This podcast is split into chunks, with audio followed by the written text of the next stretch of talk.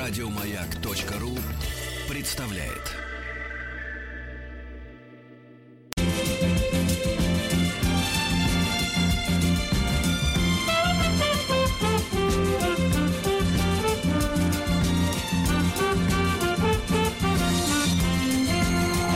Сергей Стилавин и его друзья. Среда. Инструментальная. Здравствуйте, товарищи, дорогие, доброе утро, здравствуйте, Владик. Доброе утро. Как сказал один серьезный человек, вы знаете, Сергей, я слушаю ваше шоу, я знаю, почему ваш этот Владик ставит те или иные песни. Интересно, что он думает по поводу вот этого трека. Почему? Да-да-да.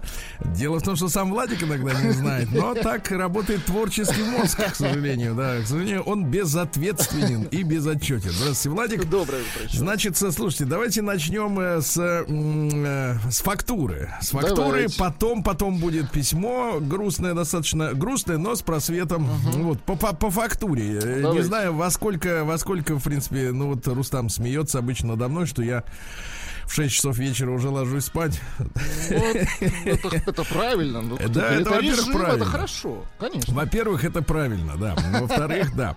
А, не знаю, во сколько вы, я вам вчера переслал ссылочку интересную. Вот. А вы сегодня на досуге. У вас Хорошо. досуг начнется не так, э, не так долго его Да через пару часов, вы не стесняйтесь. Да, начнется досуг, и вы посмотрите ссылочку. Я вчера сам, э, вывалилась она, э, ну, знаешь, в рекомендациях, э, так сказать, Ютуба. Ну вот, э, фильм называется Out of Shadow. То есть из, из тени. Из тени. И там идет, э, ну, тьма это darkness скорее, а это shadow. Так вот, э, э, там идет повествование от имени голливудского каскадера, который м, большую карьеру сделал, э, участвуя в э, съемках, да, вот и многие шедевры э, мнимые и шедевры настоящие, которые насыщены м, сценами, вот, э, так сказать, комбинированными всякими, да, они это обязаны этому человеку, пока он не сломал себе позвоночник на одной из съемок. Вот, поскольку появился, я так понимаю, много времени, дальше профессиональный очень фильм сделанный. Вообще, надо сказать, что э, американцы умеют э, хорошо монтировать. Вот э, это не отнимешь, Это хорошо монтировать. Не- Да, а монтировать не, не нудно, интересно. И там идет повествование, а теперь, теперь на самом деле суть. И там идет повествование о том, как, э, так сказать, э, в Америке работает э, система, э, ну, скажем так, неявной пропаганды. И дальше идет такая интересная мысль. Вот вы все знаете, что американцы п- по окончании Второй мировой войны в, э, в- на с оккупированных э, в Германии территорий э, вывезли на, на к себе в Америку э, несколько десятков, а может быть сотен э, представителей конструкторской немецкой мысли. Специалистов. Ну, самый яркий это Вернер фон Браун, да, Да-да-да, который, ракетчиков. м, который создавал э, американскую мощь, э, космическую, в том числе, я так понимаю, и шаттлы это тоже, э, ну, суть, и, так сказать, его замыслов каких-то, да. Великий конструктор, вот, и самое интересное, что в Штатах им поставили, построили целую немецкую деревню, чтобы люди работали как у себя дома. Ну, это, это общеизвестный факт. Но в этом фильме Out of Shadow, то есть из тени, рассказывается, что кроме космических всяких инженеров и ракетчиков, э, американцы прихватили к себе специалистов по пропаганде. Ага. То есть людей, которые... Но, но не пропаганде, типа, ты туда иди, здесь хорошо, здесь туда не иди, здесь плохо, а людей, которые изучали в научном именно аспекте возможности влияния на человека невербально. То есть при помощи определенной последовательности э, каких-то словесных формулировок, а затем, соответственно, ЦРУшники, которые опекали этих специалистов, э, и об этом в интервью говорит сам Тимоти Лири, помогли ему с разработкой ЛСД. И в частности движение хиппи, да, которым, с- при помощи которого нужно было вывести молодежь из э, вообще социальной сферы. Потому что назревал достаточно серьезный, я так понимаю, бунт. А, вы помните, вчера мы отмечали день рождения Малкольма Икса, это а, негритянский, м, так сказать, проповедник, да, и, соответственно, революционер. Э, Его, как и Мартина Лютера Кинга, застрелили. То есть, может быть, на негритянцев не сильно действовали методы, которыми, да. которые были технологии придуманы в, в Германии еще, да, и развиты уже в Америке. И, э, но тем не менее, тем не менее, большое количество молодежи надо было вывести из революционного движения, потому что оно тогда охватывало весь мир. События, например, Парижа, в Париже, которое происходила самая настоящая революция, да, вот когда свергли по, по- по концовке Деголля, э, вот, собственно говоря, этому подтверждение. И, э, значит, вот наркотики, да, и самое интересное, что э, Джордж Буш старший, и тоже, значит, документальные кадры, а это было не так давно, то есть Джордж Буш старший э, последний год проправил 92 год. То есть он э, проводил Горбачева на пенсию и сам отчалил. И Джордж Буш старший э, при, так сказать, в интервью, ну, в телевизионной какой-то, видимо, конференции, э, говорил о том, что хорошо, говорит, мы прекращаем программу э, прямой оплаты работы американских журналистов, имеется в виду ЦРУшники. То есть теперь только на добровольной основе. Вот. По там масса- да. Там масса каких-то вещей, то есть вот э, из прошлого это официальные документальные кадры, да, и, конечно, в воздухе повисает вопрос, а что, собственно говоря, мешает этим технологиям, договоренностям, связям работать и до сих пор. Вот, очень интересное кино, я еще раз рекомендую. Out of Shadow из тени. На русский его перевели, наконец, там, неделю назад. Можно посмотреть. Любопытно, очень любопытно, так сказать, занятно, да? Ну, а теперь давайте вот серьезное письмо вам прочту. Не в рамках носа. Не в рамках, А, Владик, ну не в да, рамках. Давайте просто- тогда да, что, да, друг просто, да? письмо, да.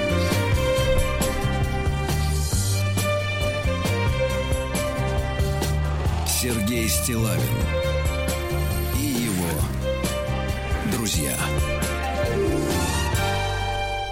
Ну вот после уже э, празднования Победы э, пришло ко мне такое письмо от Юрия из Санкт-Петербурга. Э, Здравствуйте, Сергей Валерьевич. Рискую обратиться к вам с деликатной просьбой. М, Почему вы, Юра, вы ничем не рискуете? Нужен ваш совет. Э, Прошла очередная годовщина Великой Победы. Вот уже 9 лет, как у меня э, ну, в распоряжении находится орден Великой Отечественной войны второй степени. История попадания его в мои руки такова. У меня есть друг ювелир.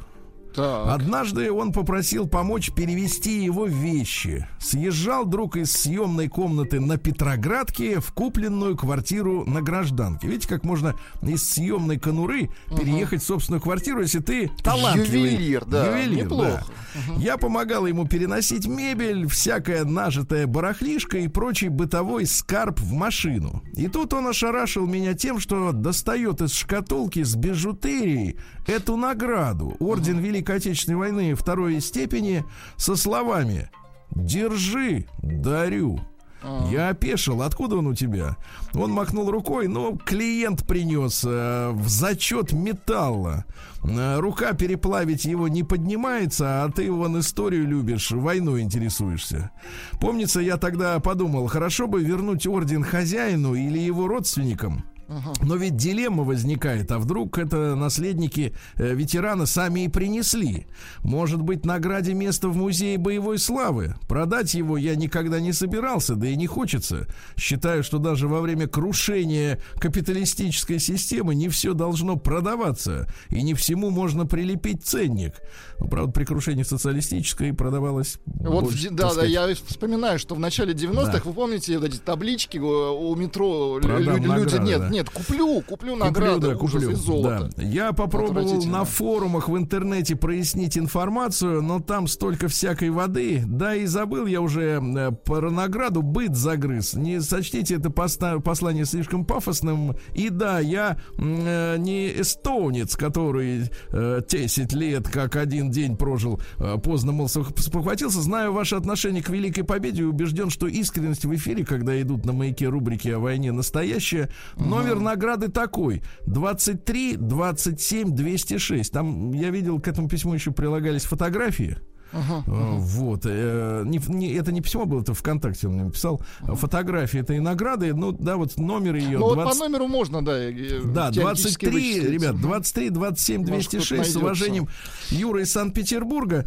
Вот, но фактически нужен какой-то совет, да, Юрий. В принципе, ты поступил как нормальный, Ну, порядочный человек, да. Единственное, что, может быть, действительно по этому номеру, может быть, у можно Министерства попытаться обороны, найти, да, да, у да. Министерства обороны, мне кажется, должен быть какой-то сайт, потому что архивные материалы, они же постоянно пополняются. Конечно. И, может быть, у этой медали есть, э, и наверняка есть, конечно, есть кон- Ну, конкретная история. Конкретная история. Ну вот, э, ребята, если посоветуете нам э, в том же WhatsApp, да, какие-то... Ну как куда, это технически Куда сделать? Податься, да. Мгм. Чи- Чисто технически, логистические какие-то вещи. Будем вам благодарны. Я их с удовольствием озвучу в эфире. Или напишите мне письмо стилайн.собачка.бк.ру. Ну, а теперь омбудсмен. Да, Ах, пожалуйста. омбудсмен. Конечно, уже конечно. ждем, ждем. Теперь омбудсмен. Тут собрались, люди ждут. Уже натоплен.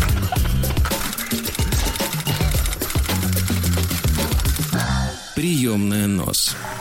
Народный омбудсмен Сергунец. А я вот предлагаю, Владик, начать сегодня как бы с другой стороны зайти. Ах, вот, с какой другой вы стороны хитрец. зайти, да, да, да, да, да.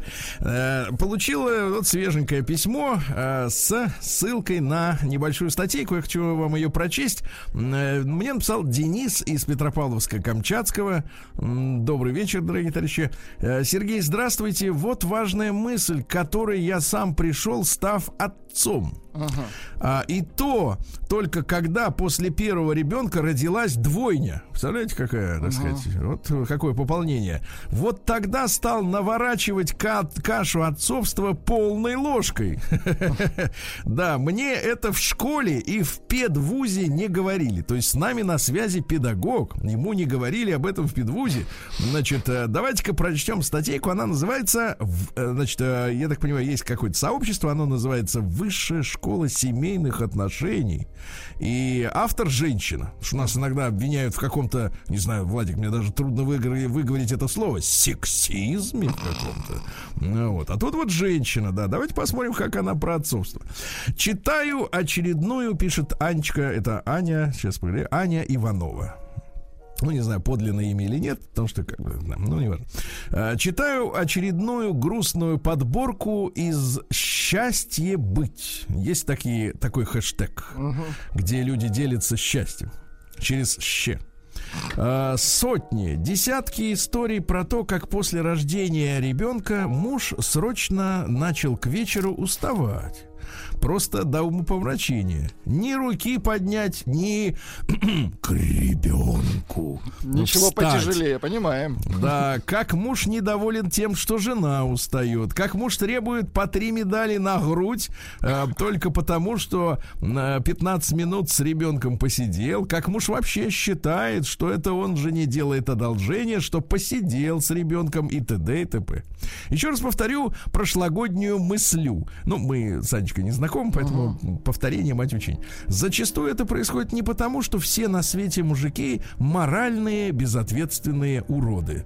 Ну, видимо, большинство. А, их просто никто не научил, и сами они к половозрелому возрасту не дотумкали, что ребенок. Это не сплошная эйфория. Если женщин, ну вы помните себя ребенком, Владик, какой вы был поганец, да? И если Очень женщин... хороший я ребенок Да, был. да. А хотите еще раз попробовать вот отста- таким же стать, да? Говорят, сейчас есть такие развлечения. А, и если женщин хотя бы как-то учат ответственности за родительство, интересно, кто?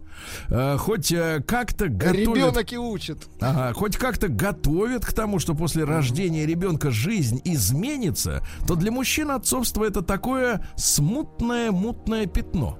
Разрозненные картиночки. Вот рождается сын, непременно сын. Вот он на руках у отца улыбается, вот он уже старше, веселый, крепкий, активный бутуз.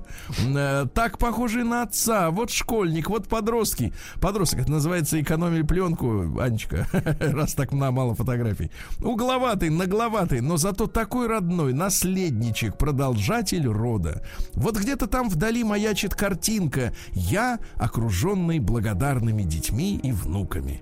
Максимум, что мужчины могут представить э, более конкретного, вот я занимаюсь с сыном футболом, хоккеем, рыбалкой, и вот я произношу назидательные речи, чтобы он понял, как надо жить. А он, конечно, с первого раза все ухватывает. Еще мужчина твердо уверен, что женщины хотят детей гораздо сильнее и эмоциональней, и у них прикручены какие-то там инстинкты, которые из любой женщины, абсолютно любой, сразу же делают курицу на сетку, думающую только о детях и испытывающую от детей только непрекращающийся экстаз. Они не понимают, что когда женщина, молодая женщина... Молодая. А, Ефрем Эмиранов. Точно. да-да-да. Мгм. Я вижу, залез к вам в этот седовласый-то. А Хочет, седовласому. когда женщина хочет ребенка, она тоже нифига не представляет, что ее ждет, и она тоже находится в плену культурных установок под названием «надо хотеть и стремиться к детям». Мужчина думает, ну вот она хочет ребенка. Мы женаты, я ее люблю. Как я мог ей отказать в ее желании хотеть? Да и вроде род продлить было бы неплохо. Родится сын, похожий на меня, буду с ним по выходным на лыжах кататься. Или даже он может сам настаивать на детях. Потому что род и потому что женщина же надо, это же ее предназначение, не перечесть, сколько раз мне, это пишет Анна, на полном серьезе мужчины в отношениях предлагали задуматься над детским вопросом. То есть обрюхатить, если по-нашему, Владик. С аргументом, ну тебе ж само это должно быть надо. Это ж я ради тебя буду тебя брюхатить. Звучит Далее беременность. конечно, Сергей. Далее беременность. А вот такие мужики, твари кругом одни. Ты хорошо мы с ними не общаемся, да, Владик? Точно. Ужас, понатерпелись бы. Далее, беременность. Мужик видит, как женщина меняется, что в ней новая жизнь. Она удивлена, она счастлива, встревожена, испугана. В общем, вся в новых переживаниях. Но так же и должно быть. Рождается ребенок, и до первости, и по первости, по первости, вроде все чудесно и волнующе. А потом мужик вдруг с удивлением обнаруживает, что что-то не то не совпадает с картинкой. Жена несчастлива до безумия каждый день. Не летает окрыленная, а ребенок вовсе даже не похож на куклу, которую покормили, помыли, положили и пошли дальше заниматься своими делами. Жизнь становится неудобной, привычный ритм, э, значит, привычки, все летит в тар-тарары, и на пять минут милого гуления. Знаете, что это? Гуление, это что-то новое. Гули-гули-гули, вот что это такое. Ага, три часа рева, ора, нытья и требования внимания. Бытовуха заедает. Жена дергает с просьбами помощи, а от нее самой ни ласкового слова, ни страстного секса. Ух ты. Мужчина, мужчина реально думает, что его обманули, что прежняя жизнь была демо-версией, а вот теперь она открыла свое истинное личико. Правду говорят, бабам лишь бы родить и на шею сесть. Смотри, это женщина пишет. Он в шоке, он не понимает, что происходит. Он вроде бы сделал все, что от него требовалось. Вот семья, вот ребенок, вот зарплата. Какого хрена?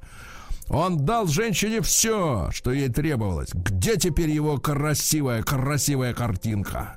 Мужчина начинает подергивать ножкой и хмуриться. Ты хотела ребенка, вот ребенок. Ты чё, не ожидала всего этого? Зачем тогда просила «давай родим»? Или ты же женщина. У тебя это в крови должно быть. Почему моя мать с нами все успевала и выглядела прекрасно? И отцу моему все успевала и ужин подать, и тыр-тыр-тыр, и рубашку погладить. А тебе на все нужна моя помощь. Или ты не понимаешь, что я вообще-то тоже работаю, устаю? Мне надо думать, как вас прокормить. А ты не можешь, сидя дома, сама справиться со своим же ребенком. Что же, Ответы на эти вопросы давайте Слушайте, уже ну вот тогда- хотите честно, Да. это, Давайте. ка- э, просто Да. муть, а не письмо. Да. Просто какой-то Вот. женский Да, прогон. О Отлично. чем? А, Это- это Владик, пригорело, да? При, вскипело, Владик. Хорошо, я Это понимаю. Даже гон, тема. гон. День дяди Бастилии пустую прошел. 80 лет со дня рождения. Ух ты, а ей уж 80. Разный, каждый.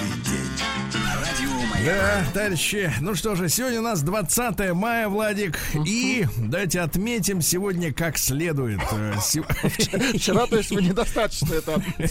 Так как каждый день новые по- поводы, видишь, приби- прибивает волной. для чего ваша рубрика создана. Да, да, да, да. Чтобы отдавать человеку оправдание. И опору. Да. Сегодня, товарищи, мы празднуем Всемирный день пчел. Это очень хороший праздник, потому что без пчел никак, ребята, без опыления. Пчелы ведь производят опыление цветков. И не только мед. И если они исчезнут, а из-за Wi-Fi они, я так понимаю, бедолаги страдают, вот, то как бы накроется все медным тазом. Да. А, так вот, э, у пчел-то есть еще не только мед, а вы знаете, что есть еще и пыльца отдельная. Она прямо бодрит не по-детски.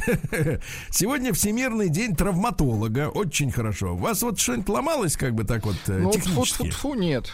Нет, Вот да? спина. Ну, Кальций пейте на всякий случай. Кальций, Я чтобы пью, покрепче но не было. кальций, но покрепче, да. Сегодня, сегодня день реки Волги, да, прекрасной Поздравляем реки. Волгу. Ну, а вы купались когда-нибудь в Волге? В Волге нет. А я купался. И Вот, как? видите, да. Ну и отлично, шикарно, я скажу. Летом, когда жарко, очень хорошо. Значит, все- сегодня Всемирный день метрологии. Ну, 50 стран э, подписали конвенцию метрическую в 1875 о том, что они переходят на метры. На метр. А всего-то в мире под, под 200 стран-то, да? Вот куда они, как они там измеряют-то чем? Локтями? Галлонами Значит, вон Америка измеряется. Ага. А, День национального пробуждения. Нет, они, кстати, штаты, а американцы же это же реально извращуги. Они тоже не- подписывали эту ну, историю? по- по- Послушайте, да, они тоже подписывали, суть не в этом. Они, значит, у них вот есть э, такая система в автомобиле, как измерение расхода топлива, да? Так вот, если у всех нормальных людей, значит, ты смотришь, сколько у тебя литров на 100 километров тратится, а у них сколько ты на литр можешь проехать. Извращенцы во Все всем. извращение, да. Сегодня день национального пробуждения э, в Индонезии. Поздравляем. Э, э, Нет звоночка, разбудить их, да. День независимости Саудовской Аравии от Британии. Давайте, честно говоря, давайте звоночек все-таки я дам. Чебурашка Давайте. ты он. Вот. Да-да-да-да. Но вне зависимости Саудовской Аравии от Британии, честно говоря, верится все равно по-прежнему плохо. Да. А, день ветряных вертушек – это вот когда ты идешь, вот такой вот хороший, такой 37-летний, с такой вот вертушкой из фольги. Она крутится, тебе так хорошо, И так тебя никто радостно. не забирает. Да, ничего больше не надо в жизни. А, Европейский день моря. Ну, у них какое море? Средиземное да Балтийское. Все, больше нет никакого. А у нас Ну, студеная. Вот, День миллионеров США. Мне кажется, должна быть, э, должен быть праздник «Жизнь миллионера», а не День миллионера, да. Вот, ну и русский народный праздник. Сегодня называется он «Купальница». Купальница, да. Э, Сегодня купают лошадей в реке. Хорошо. Мой, моют их и брюхо и этот самый... Ну, да всё моют им. Со Даже стороны. Э, Везде промывают как следует. Со шланга. Да. Сами крестьяне окатывались из водой из Очень ближайшего хорошо. водоема, да-да-да. Ну, Вот э, самый хороший, говорят, урожай получался, вот говорили, от чужих семян, особенно если их, э, так сказать, э, нечестным путем. Чужие семена. чу- чужое семя, понимаю, да. да. Как чужая свадьба, помните? Чужая свадьба, да. Э, Значит, поговор- поговорки такие. Ветры восточные и западные для посадки и посева лучше всего. Запомнили? Вот так. Праздник каждый день. Так, ну что же, интересно. Э, В 1498-м португальский мореплаватель Вас, Васка, Ва, Васка, Васька, наверное, Да да, есть да, да, двое высадился, высадился в Каликуте. Э, Вот, э, сегодня называется Кожикот. На западном побережье Индии и, наконец, открыл морской путь в Индию. Хорошо. То есть, то есть у этого получилось поплыть туда, куда надо. Я не понимаю, почему, а как Колумб-то до- доплыл Колумб до Америки? просто прямо плыл и вот А натолкнулся. Ему Америка помешала до Китая доплыть. Вот в чем беда. Да? Да, она на пути стояла. Так надо было рубить канал. Ему надо в Панамский канал да было воткнуться, а его еще не было. Да, в 1772-м Уильям Конгриф родился. Это английский полковник-артиллерист, который разработал пороховые ракеты. И применял их, кстати говоря, во время наполеоновских войн. То есть это реально ракета, из нее там из зада вырывался огонь. Да-да-да. Вот, и представляете, ракеты были разного размера. М, Вот, 32-фунтовые, а фунт это, ну, примерно Фунт полкило. это лихо обычно, да. Ну, 16 килограммовый, представляешь, дура Серьезно? такая летит. А, так вот, трехфунтовый, ну совсем легенький, да, летали на 2,5 километра. Ага. А большущие, они вообще почти на 3 летали. Там взрывались. В общем, ужас какой-то. Сегодня в 1787 основан город Екатеринослав. Мы его знаем как Днепропетровск. А, значит, э, да, ну, сейчас еще более сократили название. А в 1799-м Анаре де Бальзак, французский писатель, да. Ну вот, чтобы быть приличным человеком, надо обязательно Бальзака так как-то немножко Да, почитывать, почитывать, да, да, да, да. почитывать. Вот, ну что же, э, э, в 1801 начался сегодня трехнедельный военный конфликт между Испанией и Португалией, который получил название «Апельсиновая война». Это очень интересная история. Дело в том, что испанцы э, были союзниками Франции.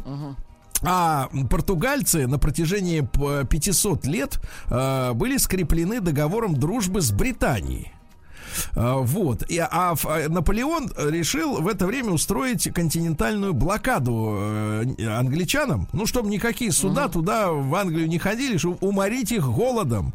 И, соответственно, испанцы и французы португальцам предъявили ультиматум. Ты давай, говорит, разрывай э, договор с, э, с англичанами, мы их будем бить до победного конца. А португальцы, значит, провоевали в течение двух дней. А говорят вообще, что в принципе они и не воевали. Почему апельсиновая война? Потому что они вышли в апельсиновую рощу, э, потоптались на лошадях, потом говорят, да что мы будем воевать? Вы за этих французов, мы за этих англичан, давайте подписывать мирный договор. Подписали мирный договор, э, значит, ну а через пару лет англичане раздолбали при Ватерлоу, я так понимаю, э, так сказать, французов. Ну, не через пару лет. Ну, не, нет, ну где-то, где-то раз... А, Трафальгарское. Вот, Трафальгарское было сражение, англичане побили, и португальцы говорят, нет, что-то мы не то подписали. Мы хотим опять быть с англичанами. В общем, я скажу так, Португалия ненадежный партнер. Ненадежный. В 1802 году во Франции вышел указ консула э, Наполеона Бонапарта о том, что в колониях восстанавливается рабство, которое было уничтожено французской революцией. Нам, говорит, нужны рабы, негры и Рабочие прочие. нужны все-таки, да. Очень нужны. То есть вот свобода это хорошо, но А труд копать дороже. кто будет, да. Вот именно. В 1806 году Джон Стюарт Милль, это английский философ и психолог, и социолог, э, значит, э, был сторонником этического учения утилитаризма. Утилитаризма. Значит, э, написал труд о подчинении женщин. Очень Вот, хорошо. вот, о подчинении женщин. Значит, женщина, она вот суть Должна зло. подчиниться. Очень Правильно. хороший труд, правильный, Да-да-да. да, Сергей? Вот, значит, э, какие цитаты? Брак это единственная форма рабства, допускаемая законом. Мгм. Люди не хотят быть богатыми, люди хотят быть богаче других. А вот здесь О, тонко подмечено, да, да. да, да, да. Или, на- на- например, один человек с верой равен по силе 99 людям, у которых есть только интерес. А, элегантно. это очень хорошо, молодец. В 1818-м Эдуард Иванович Тотлебен родился с немецкой фамилией. Тот самый. Один из героев Крымской войны, наш инженер-генерал, да, фортификационные сооружения строил в Севастополе. Его послали в Севастополь где ожидалась высадка неприятеля. Вот. Ну и сначала они все думали, что не полезет англичанин. А, а тот Лебен предлагал нам немедленно приступить к оборонительным работам. Ну, рыть рвы, окопы. Ну, готовиться, конечно. А и, и в итоге его не послушали, потому что, значит, князь Меншиков, ну это не тот, который э, вор, а другой, значит, э, ему не поверил и начали рыть только когда англичане высадились. Ну не глупость ли, да? Да.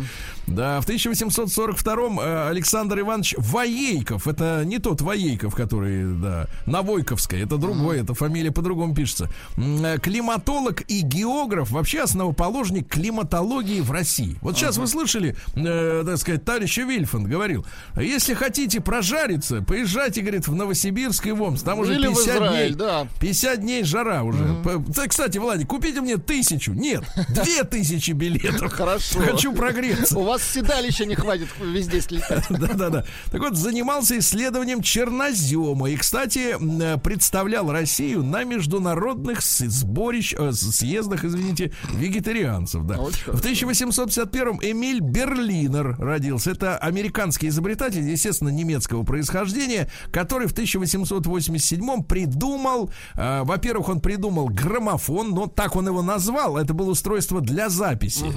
А затем он придумал угольный микрофон, Молодец ребята. какой. Да-да-да. И сегодня то, что вы слышите в данный момент, это благодаря, ну, в Ну, конце концов, остались те Берлинеру. же, да.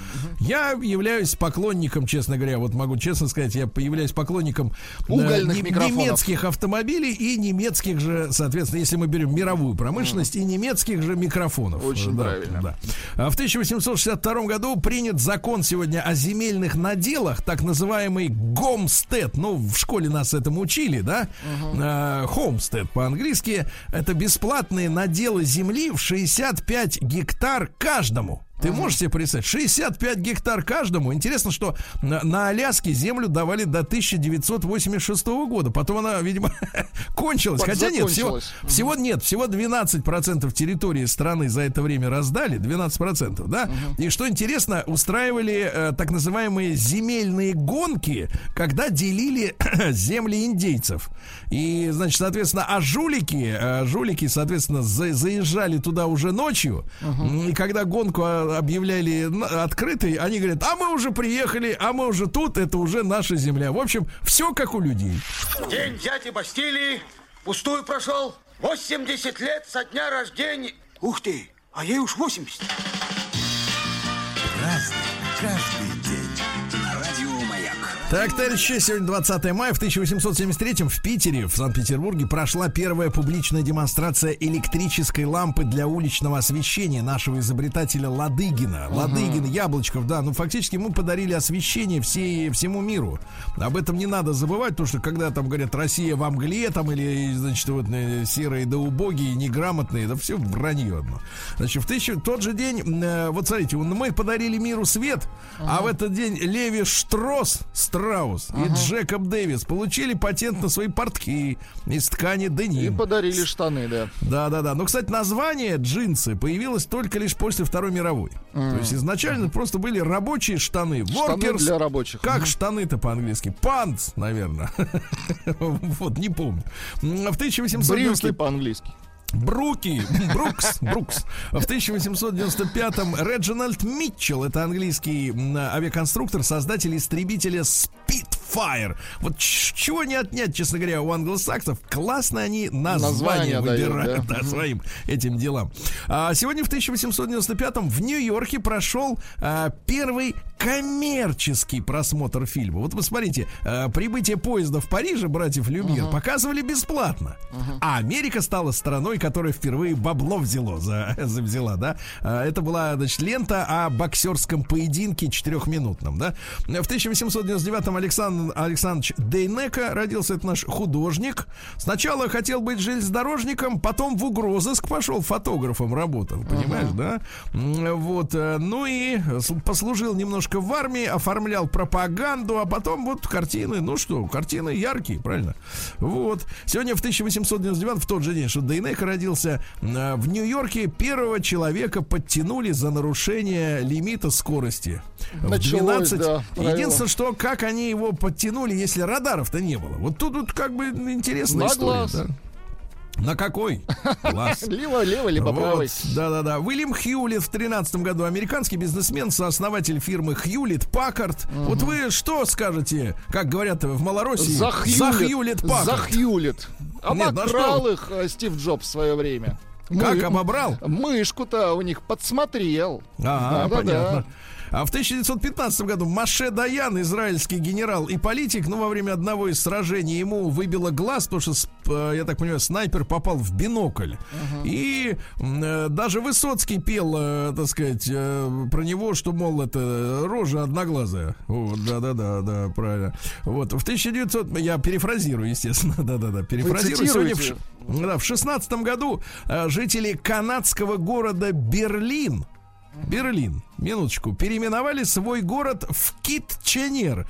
А, ну, в честь того, что немцы, э, так сказать, э, вред принесли человечеству в Первую мировую, они теперь стали Китченером. Э, 233 тысячи жителей сегодня там э, находится. Достаточно большой э, городок. Его основали немцы-переселенцы Менониты. А Менониты, кстати, это вот э, пацифисты. Они отказываются брать в руки оружие. И как только очередная власть им говорит, берите оружие, они просто снимаются с места и едут в другую страну. Так и попали в Канаду. Да.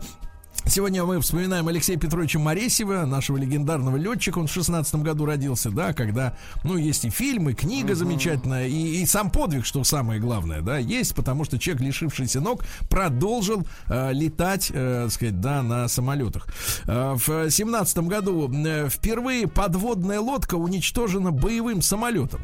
Э, Немцы всплыли, э, вот, и потопили англичан, э, так сказать, э, вот. А с- потом прилетел самолет и потопил уже, так сказать, э, подводную Ничего лодку. Да-да-да. Эдвард Льюис в 18 году, это американский генетик, э, он выступал за генетический контроль на ранней стадии эмбрионального развития. Понимаете? Да, вот? мгм, Да-да-да, понимаем его черти идеи. лезут. Куда лезут-то, да? Туда лезут, мой мальчик, туда, да, в, в гены прямо. А, ну, в 25 году Алексей Андреевич Туполев родился генеральный конструктор, э, сын, да, Андрея Николаевича. Участвовал в проектировании Бурана в том числе, ну и Марка Ту. Мы о ней с- вчера достаточно подробно говорили а, в рамках нашего проекта, как все начиналось, да.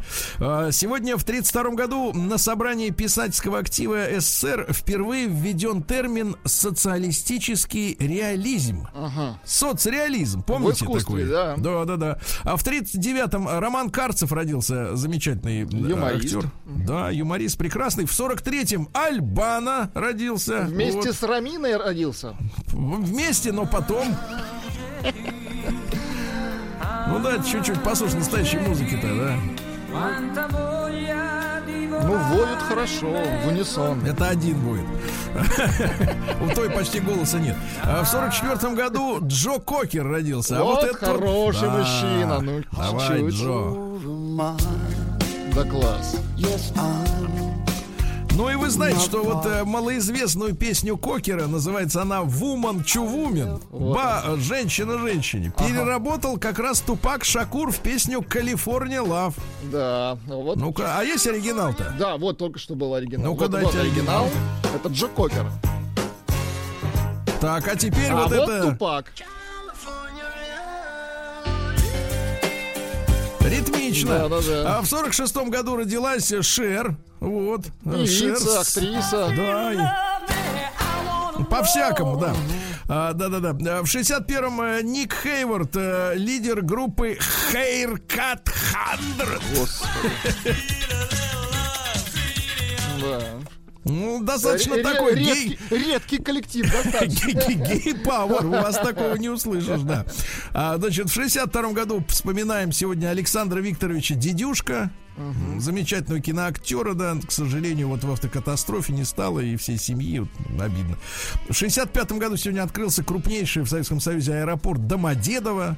Сегодня в 67-м году родился наш... Вот смотрите, Владик, вот Так. смотрите, у нас есть много актеров, которые, в принципе, э, пережили... Давайте так, я скажу, поскольку мы с Гошей знакомы, я могу говорить откровенно, да? Много актеров, которые пережили зашквар и из зашквара не вышли. А Гоша каждый раз выходит, ходит обновленным. Сухим Мы любим тебя, Гошаныч, любим. Ну-ка дай нам. Гоша. Да. Ну, поет. Сложно назвать. Поет хорошо. Кстати, с каждым годом все лучше поет, я тебе точно скажу. Ну, учится, А, Кстати, да. первой, первой рок-группой, куда Гошу тянули, называлась Баранина 97. Очень хорошее название. Баранина, да, да. Ну и Шура родился сегодня в Господи, 75 давай хотя бы чуть-чуть 40. его. Уже, Эй, зуб- хорошо. уже с, с зубами, уже не то, 45, Сергей. как говорится, ягодка опять, А да. есть у нас сообщение победитель. Да. Др- э, пишет человек банный правдум.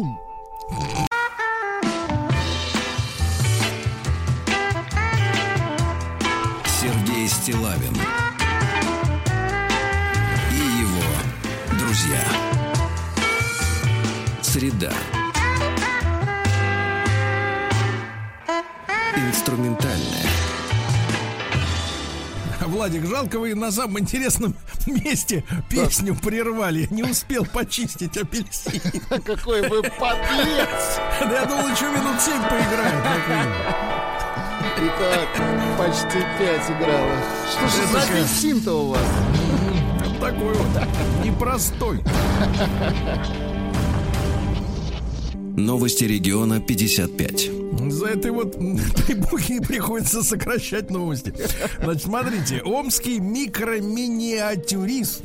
Неплохо. э, ну вот, который маленькое делает все. Э, По мелкому работает. Анатолий Коненко создал защитные маски для насекомых. Э, Значит, уже защищены стрекозы, осы, бабочки, кузнечики, а к числу защищенных, а в число защищенных затесался и краб. А на очереди комарик. Масса будет самый маленький. Вот Знаете, какие люди? А, Новорожденные усатые амичи оказались ленивыми и мордатыми. Подождите, как новорожденный усатый? Да, да, уже усатые, да, уже С да, да, да. оглавистыми усами. А, в Омске построят завод по уничтожению фекалий. Очень хорошо. Поздравляем Целый, амичей. а что же он будет выпускать? Ну, завод обычно что-то выпускает. Пар. А, значит, смотрите, теперь страшное сообщение. Клещи, клещи. В. Омской области кусаются, как проклятые. Но, сообщение. Но никого заразить не могут. Не кусаются просто для укуса. Да. А, ну что же, э, омский пенсионер заинтересовался криптовалютой, но в итоге просадил 70 тысяч рублей. Да. Молодец. В Омске лже-медработники отвлекали пенсионерку массажем, пока их коллеги крали деньги из квартиры. Мерзавцы. На окраине Омска посадят 7-метровую ель для празднования Нового года. Видимо, ее будет видно из, из любой точки города. В Омской области отловили рыбаков с, неправли- с неправильно С отловленными... неправильным прикусом. Нет, с неправильно отловленными карасями. Карасями. А мужчина пытался удрать из Омска, но вместо дешевых билетов лишился всех денег. Да. И, наконец, омские прокуроры увидели много- на на многоэтажках рекламу наркотиков и способов их приобретения. Это как же так может быть, товарищи? Давайте стирать все это. Сергей Стилавин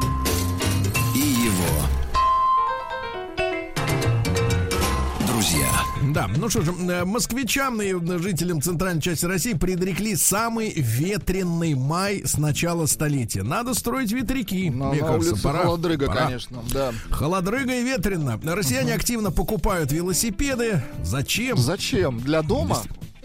Не знаю, может быть, чтобы их можно было украсть. Нет, чтобы их можно было продать.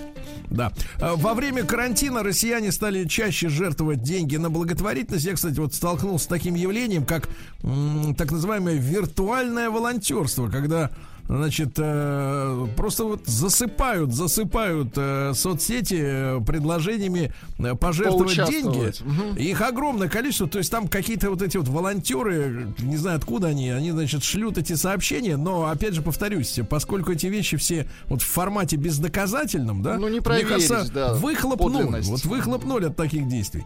Дальше. В Москве появились первые выводки краснокнижных зайчат. Ну, Выводки ничего в хорошем смысле. Давайте Сергей. так, к, к осени Зайчатинка поспеет. Своя Да. уже московская. Опублику- Да, опубликован э, список э, городов, куда люди хотят отправиться в путешествие, как только самоизоляция окончательно снимется. Да? Ну, все, все понимают, что Европа и Америка и Африка закрыты.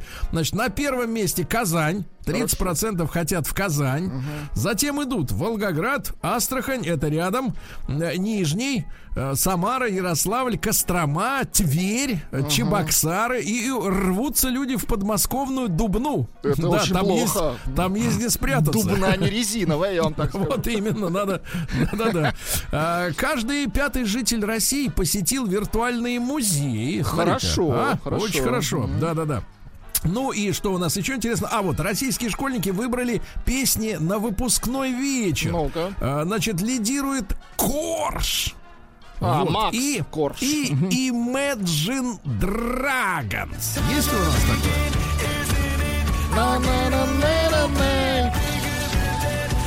Ну, в общем, попса. Ну вот понятно, да. Ну и наконец, слушайте, сообщение, которое я считаю надо прочесть на тишине, потому Давайте. что вот вчера мы отмечали День пионерии.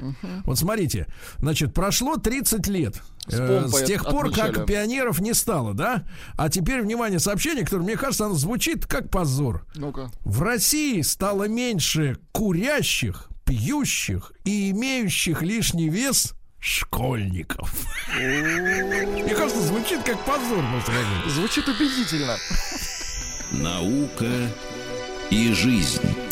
Наука и жизнь. Ну что же, в мире науки у нас ученые рассказали о главной опасности комнатных мух. Нет, не то, что они красивые.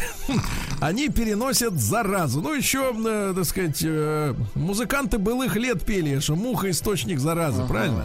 Э, Ученые выяснили, какие люди могут быть невосприимчивы к коронавирусу. Это те, которые в 2003 переболели атипичной пневмонией. Ищи свищи такого, да? Значит, раскрыты точные шансы появления инопланетян. Ну, про инопланетян тут ничего, собственно, не сказано, но есть интересный, интересный момент. Если перезапускать цивилизацию на Земле периодически, ну, смывать в унитаз Смывать, этим, все- да-да-да, значит, потопом, всемирным да? потопом, да, то, в принципе, шансы, что вновь появится человек на Земле, э, 3 к 2. Ну, то есть большинство. Но вопрос в том, что технологичная, как наша цивилизация, не всегда может появляться. Ну, такая же, которая гадит вот так сильно, да? А, ураганы будут становиться все сильнее. А мы помним, что лето этого года будет очень ветреным, да? А древнеримская игрушечная мышь найдена в Англии. Ну, она э, просто мышь, Владик. не- как с ней играть, я не, не Нам, очень нам мужчинам, да, это она не подвластная, я понимаю. Да, цитрусовые спасают от старческого Ах, вот слабоумия. почему вы апельсины-то едите А вот японцы выяснили, да, японцы выяснили Хорошо. про цитрусовые, да, это хорошо. Надо только вот толстокожие не люблю. Когда люблю, когда корочка Кормовые тоненькая. их называют, Рустам. Как у девочек. А, да, извините. Не надо. А, вот. Ну и, наконец, массовая эвакуация инопланетян, инопланетянских кораблей с Земли зафиксирована камерами Международной космической станции. Да Об этом ладно? пишут, да, да, источники, что м, прямо видео заснято, как летят массово с Земли вот эти светлячки. Да-да-да. Беглые, трусы, надо им сказать, трусы, стоять. Вот, ну и, наконец... А, А, ну давайте. все, да, все, все, все, все, я закончил. Я закончил. Значит, смотрите, мужчина в Англии, я так понимаю, спас запутавшегося в сетях китенка. Так. Прослыл героем и получил штраф. Потому что? что по тамошним английским законам киту подходить нельзя. Бред. Да, а китенок запутался в этих самых э, Да в молодец сетях. мужчина, понимаете? Да. и вот, вот теперь штраф, все. На площади в Венеции неизвестные установили бетонный член. Как сказать-то даже? Да, вот да мы уже поняли, что установили. Все. А Нет, молодцы. Как-то я прервался, но не вовремя. А, ба, пытал, значит, установили из А, как- бетона. а ты по- какого Нет, размера сооружение? Бетон в любом случае тяжелый. Даже грамм бетона весит не нереальных этих денег. Короче, убрать его не могут пока. Хорошо. Потому что тра- та- трактор туда не Это может заехать. искусство. Да. А, Козленок циклоп родился в Индии. Да, понятно. А, Кассирша супермаркета в, в Англии а, начала выкладывать пошлые фото своего тела забогатела и разбогатела. Ну, тут, знаете, сообщение не в том, что они богатеют грязь. от, от продажи вот этого дряни этой своей, да? Но суть не в этом. Значит, 21-летняя вот эта девка Так. заработала 700 рублей в час. Значит, давайте помножим, правильно? 7 и 8, 5 600 в день. 20 рабочих дней это сатен. Сатен, чувак, и ей А было мало. Страна-то какая? Индия? Англия. А, Англия. Сатен. Ты Сатен. знаешь, мало сотку в месяц. Ты знаешь, и поэтому надо продавать свое тело по частям на фотках. Вот сволочь, а. а вышедшим на работу стриптизершам пришлось прикрыться масками. Вот. А что у нас еще интересного? Кстати, пожурили у нас э, в стране медсестру одну, которая вот одела бикини под э, защитный от коронавируса этот самый халатик. Ну, это же красиво вроде бы. Ну, говорит, жарко, потому что в этой Ну, резиновой одежде конечно. жарко, да. Поэтому она вот, а ее пожурили. А пациенты смотрят с удовольствием. Конечно, кстати, получают пациенты. удовольствие. Свободу девушки, пусть работает так, как Самое главное, чтобы пациентам хорошо было. Да. Конечно. 90-летнему мужчине понадобилось лечение от секс-зависимости. Вот видите, какие крепыши пошли, да? Вот. Ну и что еще интересного? Американские... э, не, Это неинтересно. Э, Девушка отправила бывшему парню грузовик лука и пожелала плакать так же сильно, как плачет она с утра до ночи. 95-летние близняшки девушки назвали секретом долголетия занятия сексом. Какой день-то. 95-летний Владик. Опасно. Да. В том-то и дело, Сергей. Ты вообще опасно. младенец, младенец. Пацан. И, наконец, наконец, сообщение тревожное. Ну-ка. Американцы отказываются выходить на улицу надолго, потому что боятся общественных сортиров. Да, вот так вот. Трусы Пусть и сидят сидят. в своих курятниках. Россия криминальная. Давайте начнем с коронавирусной жути. Испугавшийся коронавируса россиянин с горя напился дезинфектора и от этого отравился насмерть. Какой ужас. Представляете? Вот кошмар. Довели человека, кстати. Под Казанью сотрудника МЧС и мирового судью задержали с 80 свертками мефедрона. Вот, интересно, пополам у них эти свертки Он были? на, вечеринку шел. За город, за руки держались. На дачу взял. С собой. Вот, а, житель города Владимира забрался в чужую квартиру и оставался там целый год. И не платил. Вот, вот так можно жить, ребята. Да-да-да. А, что же, э, Татьяна Васильева, помните, вот вчера мы говорили, что она покинула места не столь отдаленные. Она сказала, я здорова. Да, говорят, пока сдавала тест на коронавирус. Нет, как а, корова. Нет, как бык все-таки лучше. Э, э, пока сдавала тест на коронавирус, ее обокрали. Ай-яй-яй. Ну, обокра- Пока сдавала, понимаешь? Пока а вот что, сдавала. долго это сдавать? Сдавайте А. деньги, тест, что еще? Да, Все да, сдавайте. да. Сотру- Сотрудница Алросы вынесла в своих трусиках алмазов на 300 миллионов Слушайте, рублей. на 300 миллионов можно вынести только, Сергей, в трусах огромных. А вы деньгами меряете, а алмаз Нет, уже- я меряю размером. Да. А значит, дальше жуткое сообщение. Москвичка пожаловалась в полицию, что у ее сына украли скины. В Скины. Counter-Strike. Он одолжил кому-то скины на 25 тысяч рублей, и их украли. Представляешь, вот теперь такие кражи. да? люди, а. Россиянин, пок- Россиянин покашлял в магазине, испугал продавца и получил бутылкой по башке. Вот. Ужас. А вор э, с украденным телевизором встретил Росгвардию. Росгвардию. Ну, наконец, ужасное сообщение. Давайте. Э, Константин, в кавычках, с сайта знакомства оставил женщину из Беларуси без кулона, клатча и документов в Ай-яй-яй. 43-летняя женщина пригласила мужчину выпить, а потом нет Мурино. клатча и ничего. Ну и, наконец, самое жуткое сообщение, Владик, для вас. Давайте. Для меня Москвичка, самое по- жуткое. Мгм. москвичка пожаловалась в полицию на лже-ветеринара, на лже-ветеринара, который вне, помимо, поперек ее просьбы усыпил ее кота суслика. Слушайте, ну это, это Какая просто тварь, а?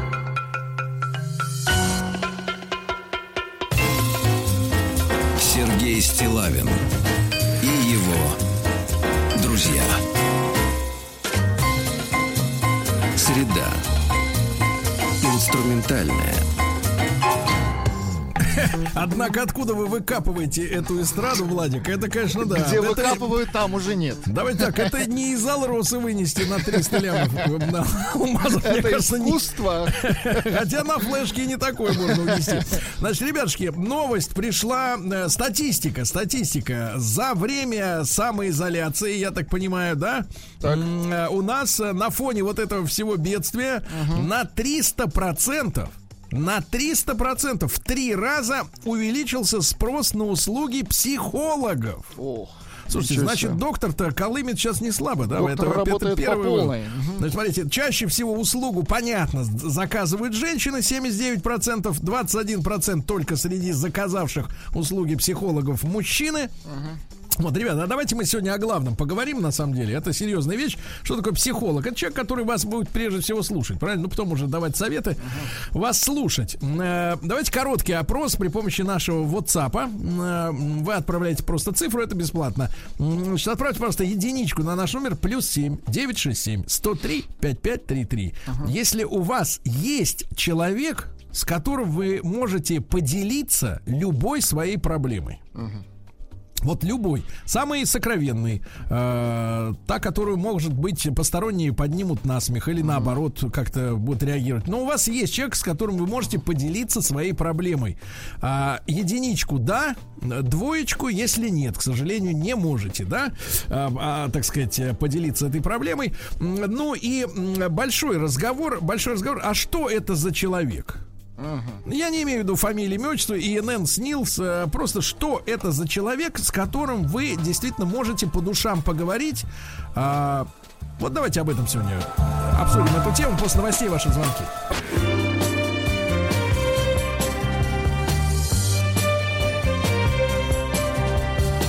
Сергей Стилавин и его друзья. Друзья мои, ну что же, э, на 300% э, вырос э, спрос на услуги психологов. Можно спорить, как получена эта статистика. Может быть, кто-то из психоаналитиков поделился, неважно. Главное, что цифры следующие. 79% э, женщин э, это публика, которая пользуется услугами э, психоаналитиков, и 21% среди них мужчин. Э, Пару слов можно мне, как, э, в общем-то, женоведу сказать Как в этом, да. в этом отношении. Дело в том, что нас, мужчин, Так. я сейчас говорю, привставая на, на трибуну. И держа в одной руке апельсин. Так. А а в другой кепку. Да-да, так вот, я хочу сказать, что нас, мужчин, к сожалению, к огромному сожалению, а, при, м, э, при, пригвоздили, скажем так, э, к такой позорной стене, которая а, большими буквами, на которой написано, что а, значит э, женщине нужен только сильный мужик. Значит, ребята, парни, э, вы должны понимать, что э, женщины не любят своими словами называть вещи. То есть своими именами, да? А они, к сожалению, выдумывают для общеупотребительных слов свои какие-то определения. И это нас путает. Это у них такая манера. Под сильным мужчиной понимается не тот, который жмет там лежа или сидя. Понимаете, штангу. Сильный мужчина, это я понял. У них, у женщин, это тот, который не жалуется.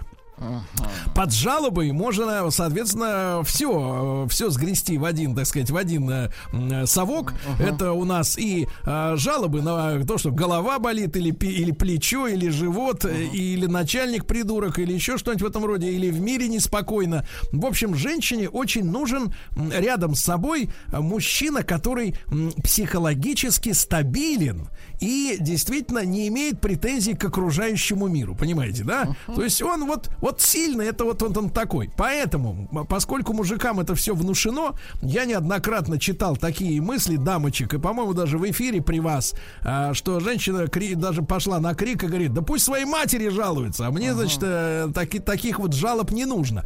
Поэтому мужики как бы вот и к психологам тоже, соответственно, не идут, потому что человек, э, вот э, на этой неделе была статистика, да, мужчины не носят э, защитные маски, потому что считают это женским аксессуаром.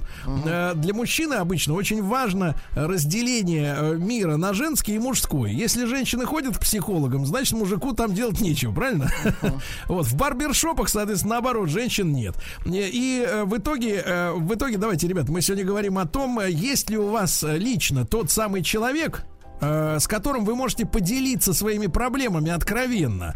Давайте единичку отправьте на номер плюс 7 967 103 5533, если такой человек есть. Двойка, если такого человека нет. Посмотрим, как глубока эта проблема. Естественно, наш телефон 728-7171 работает прямо сейчас для вас. Э, звоните.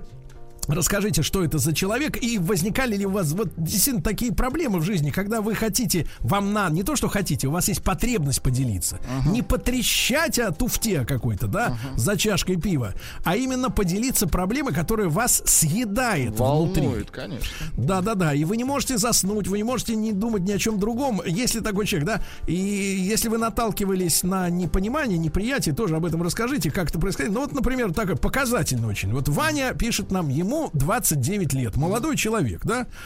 Психолог, пишет Ваня, в первую очередь становится другом когда прекращаются все люди в твоей жизни, это к 29 годам уже прекратились, а, то психолог, пишет Иван, становится очень хорошим другом, встречи с которым ждешь как воздуха. Ты понимаешь, до чего, ребята, дело-то дошло? воздуха. Я напомню, что встреча с психологом как, с, э, как а, происходит за деньги. И только в, принципе. нашем эфире в 10 утра э, с воздухом вы встретитесь бесплатно. Воздух это и есть деньги, да. А, Вот, значит, дальше. Мало общаюсь с людьми из Костромы. Вот э, пишет нам, э, а, наш знакомый Русланчик, 19 лет. Ага, Помните? Мы видели, видели его фотографии, действительно мало общается, да. Значит, э, мало общаюсь с людьми, следовательно, утешаю себя сам. Интересно, а Однако 7, лет уже живу и разговариваю со своим котом Маркизом.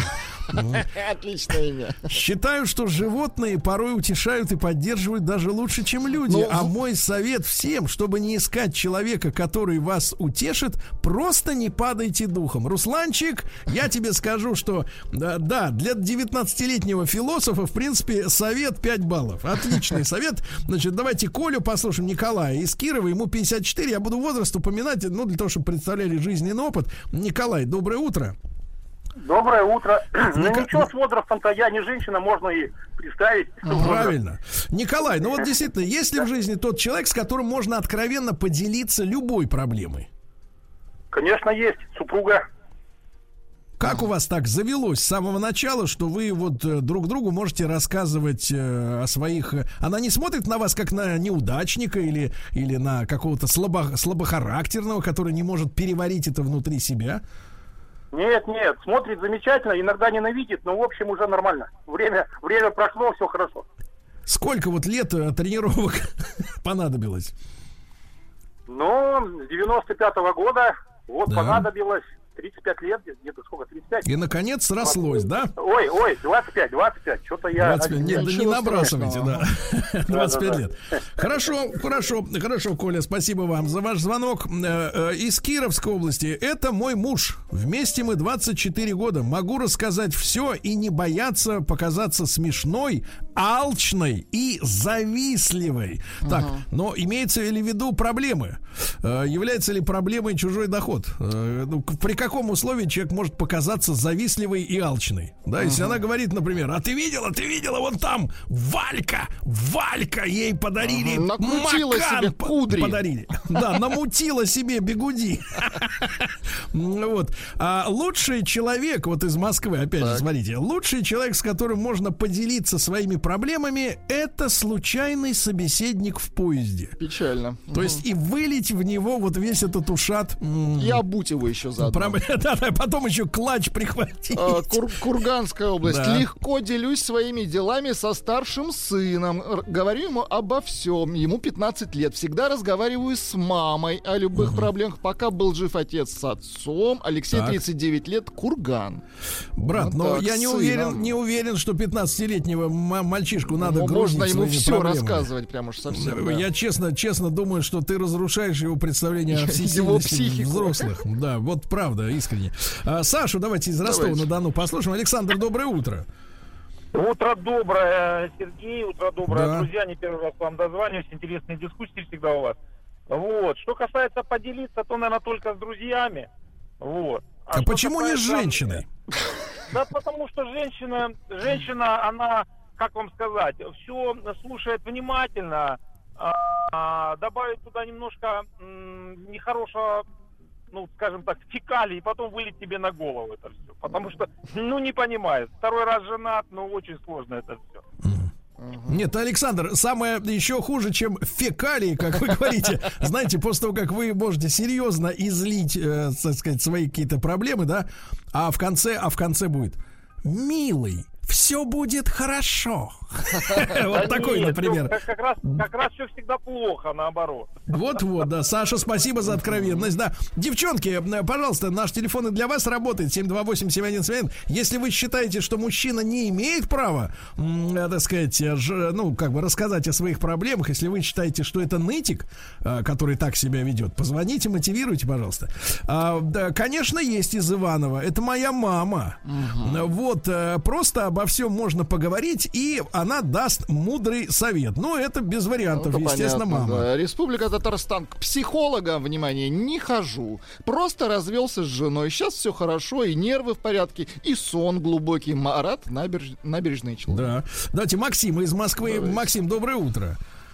А, доброе утро, Сергей. Максимыч, ну как, вот тебе 43 года, удается тебе э, женщину прогрузить проблемами? Э, У меня жена, вот, и она не прогружается, а другие нормально. Как бы жена не может быть другом и женой одновременно. То есть либо одно, либо другое. Так, так, так. А другие это вот кто? Ну, подруги. Ну, примерно. Подруги. Ну вот есть хорошие женщины, допустим, на работе, с которыми установились нормальные отношения. С ними можно поговорить. Сядешь за рюмочкой коньяку и начнешь делиться. На работе. Не Ну, без, без говорят, интима, правильно я понимаю? Ну, Да, без интима, потому что... А по- послушайте, а по- по- почему, почему, ре- реально, вот в чем эта проблема? Почему такой затык? Почему жене нельзя рассказать о проблемах? Вот как ты это понимаешь? А, а вот как вы сказали, жена предвзято относится. Она считает, что рядом с ней волшебник и чемпион мира, бодибилдер и там всякое такое. И когда ты ей начинаешь рассказывать о своих проблемах, она не понимает, откуда они взялись. Просто физически не может это осознать и дать нормальный совет. Она сразу начинает ругаться. То есть Ругаться, даже ругаться. Мгм. То есть не включается вот эта мыслительная штука, что вот надо как-то осмыслить, помочь, что-то сказать такое, а потом уже, ну, по ходу пьесы. Да, да, да. Спасибо большое. Ну, это как вот, например, приходит... э, Кто там э, к бабе Яге-то ходил, Владик? Э, Бабе Яге какой-нибудь Иван Дурак или кто? сказочный, ага.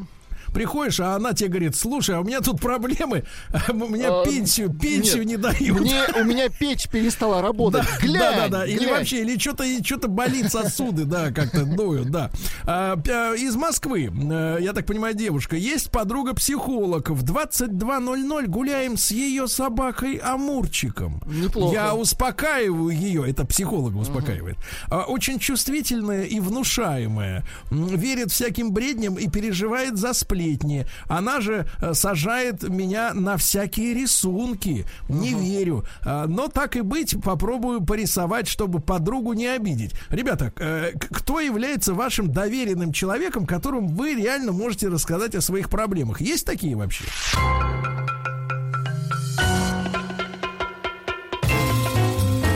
Сергей Стилавин и его друзья.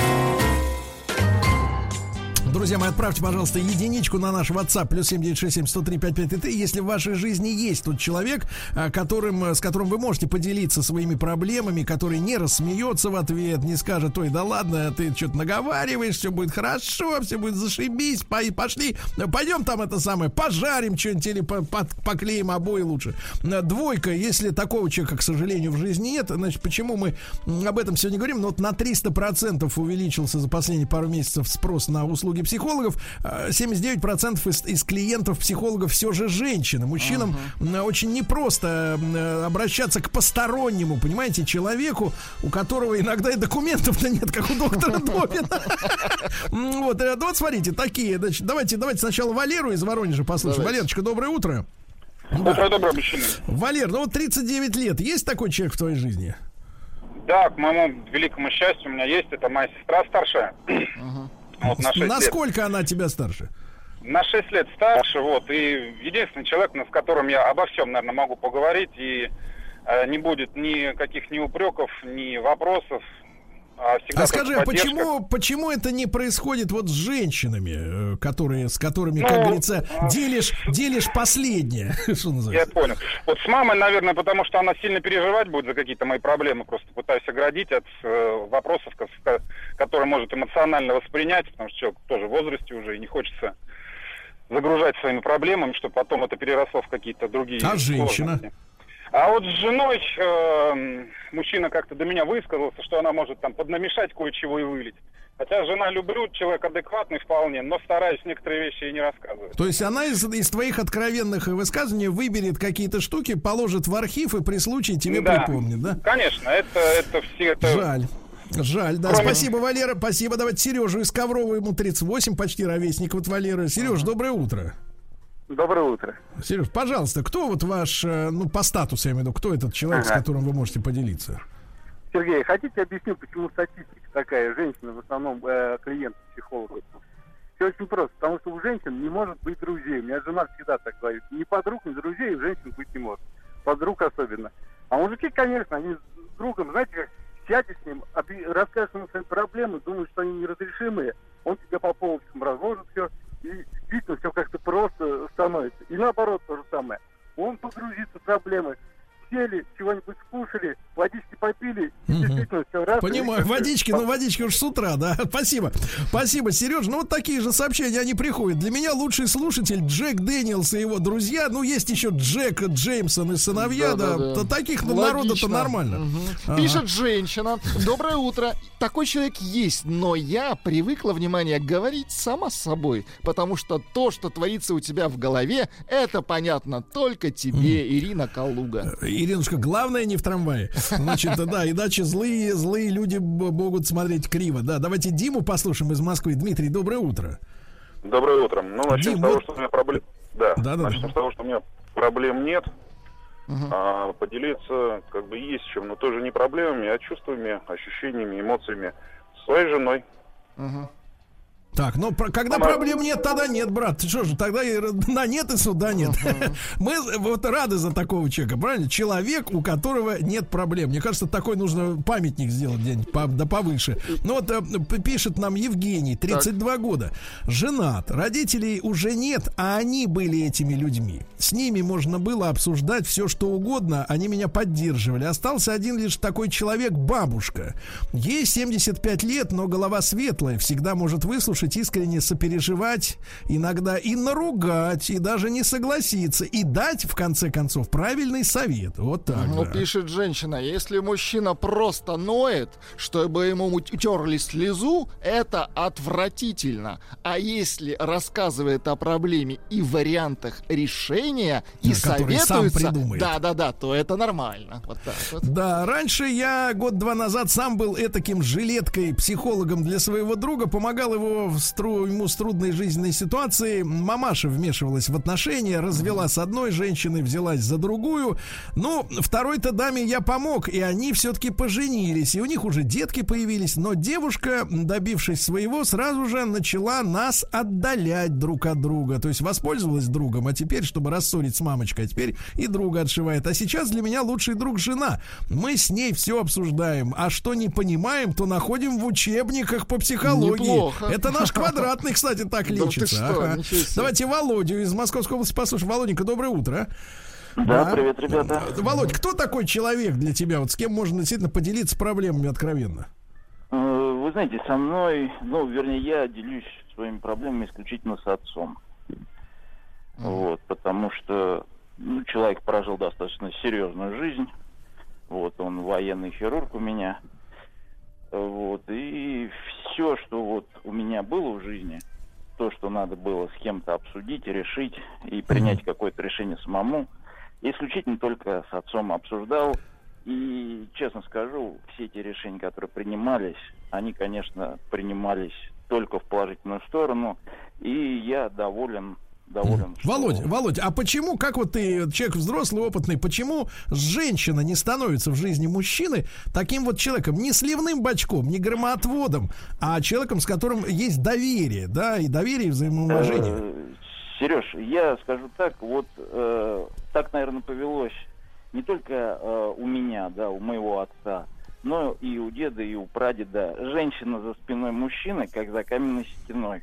И все те проблемы, которые у мужчины есть текущим моментом, ну, домой приносить это как бы в западло, что ли, вот я такое слово скажу. Мгм. Западло, да. Ну, Западло. что ж, есть, есть и такое У слово. Да. Спасибо, звоночек. спасибо, да, спасибо, да. Давайте Ирину из Омска. Вот, наконец-то, женское мнение. Ирочка, добрый день. Здравствуйте.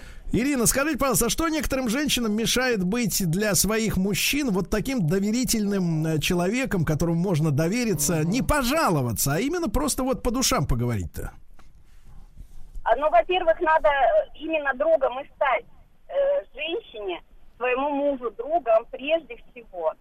Когда вы близкие друзья, вы будете близкие люди. А если вы, ну, как бы не будет дружеских и близких отношений, ничего не будет.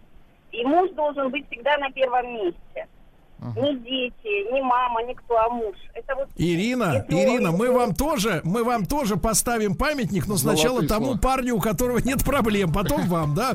Значит, ребятушки, и статистика, она заставляет задуматься. Только у 73,9% есть такой человек. И 26% из нас обходятся собственными силами. Это проблема.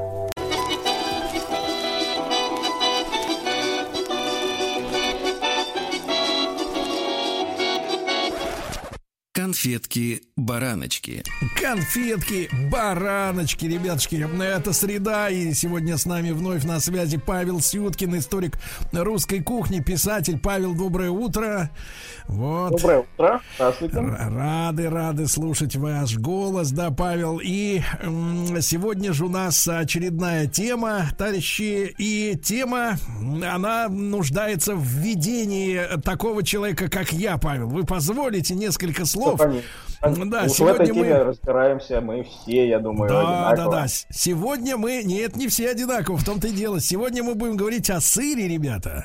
И я хорошо помню, как 6 лет тому назад, ну, не совсем весной, наверное, ближе к осени, к зиме, вот когда против нас ввели санкции, э, голоса э, о том, что нас лишают самого святого в этой жизни, а именно сыра, они звучали очень громко.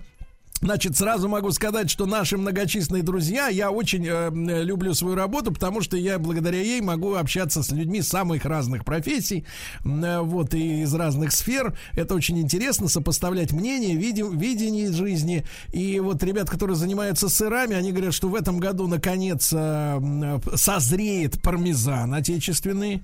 Вот, так что летом можно будет ловить, э, так сказать, на э, там фермерских рынках, я так понимаю, в первую очередь, э, именно наш отечественный пармезан, то есть он же, эта же штука выдерживается несколько лет, да, вот она, наконец, сначала осваивали технологию, потом выдерживали, да, и вот в этом году будет большое количество пармезана, но я о чем хотел сказать-то, не о том, что Сыр это наше все, а о том, что несколько лет назад, э, вот я со- сопоставил несколько исследований, сделал вывод, что э, люди, эм, привязанные к сыру, да, э, ну, которые вот говорят, я, говорит, без сыра жить не могу. Ну, вот как Владик, например, без Джемисона, а значит, э, лю- люди без сыра, да, бывают такие.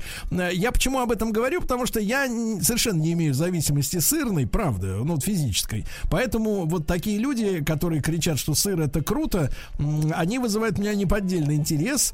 А, да, так вот выяснилось, что, как правило, люди, у которых рецепторы имеют потребность именно в ощущении периодическом э, вот этого сыра вкуса, да, вкуса сыра, а они как раз вот идеологически либеральны. Реально, это реальное исследование было, значит, что это вот люди с либеральными взглядами очень зависимы от сыра. Ну, как-то все сошлось воедино, э, но тем не менее, Павел, значит, еще раз рад нашему, нашей встрече, но я так понимаю, что на Руси-то никакого пармезана, гауды... Отродясь не было. Да, отродясь не было. Вообще, что понимали под сыром на Руси, так это, э, зная ваши, э, так сказать, исследования, я понимаю, что наверняка какая-то совершенно другая субстанция, да? Э, Ну, вы недалеки действительно от истины. Вообще нужно сказать, что сыр в России это вот больше, чем сыр, да? Поэт Больше, чем поэта, сыр больше, чем сыр. А Вот. И на протяжении, вот не только последние годы, но вообще на протяжении всей нашей истории он почему-то вот становится каким-то символом обязательно. То вот верности отеческим идеалам, то опоры на собственные силы, а то, правильно вы говорите, некого такого вот вольнодумства, я бы сказал. Вот. Но, Может, о, может как-то вернемся- пле- пле- плесень влияет на мозг? Да, Есть. да, что-то, что-то в этом явно есть. Вот. Но все-таки вернемся к истории, действительно поймем, что у нас было с сыром раньше. Вот. Сегодня вот в таких вот популярных, э, почвенных, я бы сказал, кругах да, наших э, популярен тезис о том, что русский сыр это вот такой самый древний, вкусный, вот там немытая Европа, она так свой пармезан от нас украла, вот, э, и ну, мы знаем примерно, о чем эти разговоры, и кто, кто здесь виноват, почему нет сыра, почему в кранах нет воды. А Вот. Но, э, конечно, все это такое это самое, глубоко патриотическое, в лучшем случае, забл- заблуждение. Вот. А история, история была немножко более сложная. Э, Часто принято ссылаться на то, что, вот понимаете, слово «сыр» употребляется еще в добострое, а это середина э, 16 века, не забываем, там приводится свадебный обряд, когда вот во время свадьбы э, друг э, жениха должен был разломить у него над головой э, головку сыра. Вот нам говорят, вот видите, значит, это же древние русские сыры еще там от Владимира Ясно Солнышко пошли. Ну, на самом деле ничего этого, конечно, не значит, потому что попробуйте вот просто в руках разломить головку, ну, там, не знаю, Костромского, Чеддера или Тильзитера. Э, Вот. Я думаю, что свадьба сломаешь. превратится в цирк. да. Нет, ну хотя бы даже головку ламбира.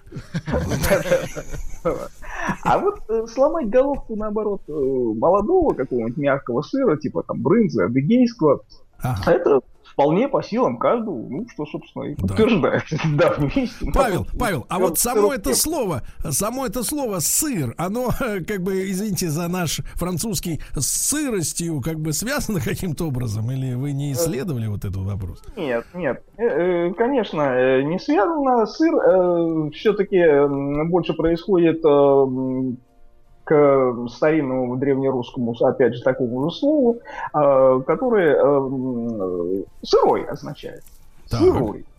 То есть, по сути опять же, не вареный, что для нас важно, а что сыры не варили. То это, то есть, и- растительность- этимологически, этимологически это ближе к сырокопченым колбасам, да? То есть вот к- есть колбаса копченая, есть сырокопченый, также и сыр. А, понятно. Вот вы правильно говорите, сыр копченый, да, то есть э, сыр, а, тогда просто брался творог, да, э, бралось, наверное, молоко, да, э, скорее всего, да, бросалась туда закваска, э, значит, ну, соответственно, происходило, да, сбраживание молока, значит, стекала часть, а вот то, что оставалось, э, то, что напоминало вот творог, э, сегодня многие хозяйки так делают, он еще немножко выдерживался, прессовался, можно было добавить там чего-нибудь, какие-нибудь там травки, можно было чуть-чуть подкоптить дымком, да, и вот он прекрасный, так сказать, древнерусский сыр, так, и- так и образовывался. А вы, вы экспериментировали с изготовлением оного? Э, Так, в принципе, это не так э, сложно. То есть, я повторяю, то есть, э, в советские времена, помните, хозяйки делали так творог, э, подвешивая вот его в марле на Да. кран- кра- краник, да, когда он стекал, да, и образовывался творог. Вот вы этот творог, пожалуйста, можете плотно там забить в какую-нибудь там чашечку, кастрюльку, да, там, подержать некоторое время, вот. Ну, есть закваска, можно добавить закваски, да. А Вот, да, постепенно вот что-то там типа брынзы у вас там образуется, или адыгейского сыра, скорее всего. Вот, э, ну, при этом понятно, что так сказать, никаких рецептов этого нет, у каждой получится что- что-то свое, но примерно одинаковое. по Вы знаете, Павел, Павел, вот можно ваш экспертный взгляд. А вот Да. иногда сердцу мил чечил. Вот Чечил всему голова. Че- Как чечил, вот косичка, вы знаете, вот ты Косички, разматываешь ее и Мгм. потихонечку, потихонечку в прихлебочку ее за В прихлебку, да. Да, да, да. Вот и бывает и копчененькая тоже, да, хорошо. Есть что-то подобное за Это- рубежом? Это, все-таки это все-таки уже м, такое достояние уже, когда мы выходим туда. Республики. Юг, Кавка- в Кавказу, да, да, да, вот и все эти такие солоноватые сы- сыры, да, уже они приходят в нашу кухню. А тут ведь э, вопрос, кстати говоря, с сыром он довольно еще и трагический, не только э, веселый. А, вот мы говорим, что не было древних каких-то наших таких твердых сыров, да, на самом деле их еще и не просто не было, но и не могло быть по одному простому обстоятельству.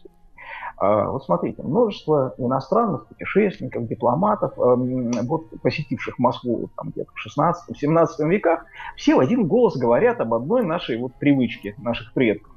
Так. Строжайшим образом запрещалось резать и употреблять в пищу телят.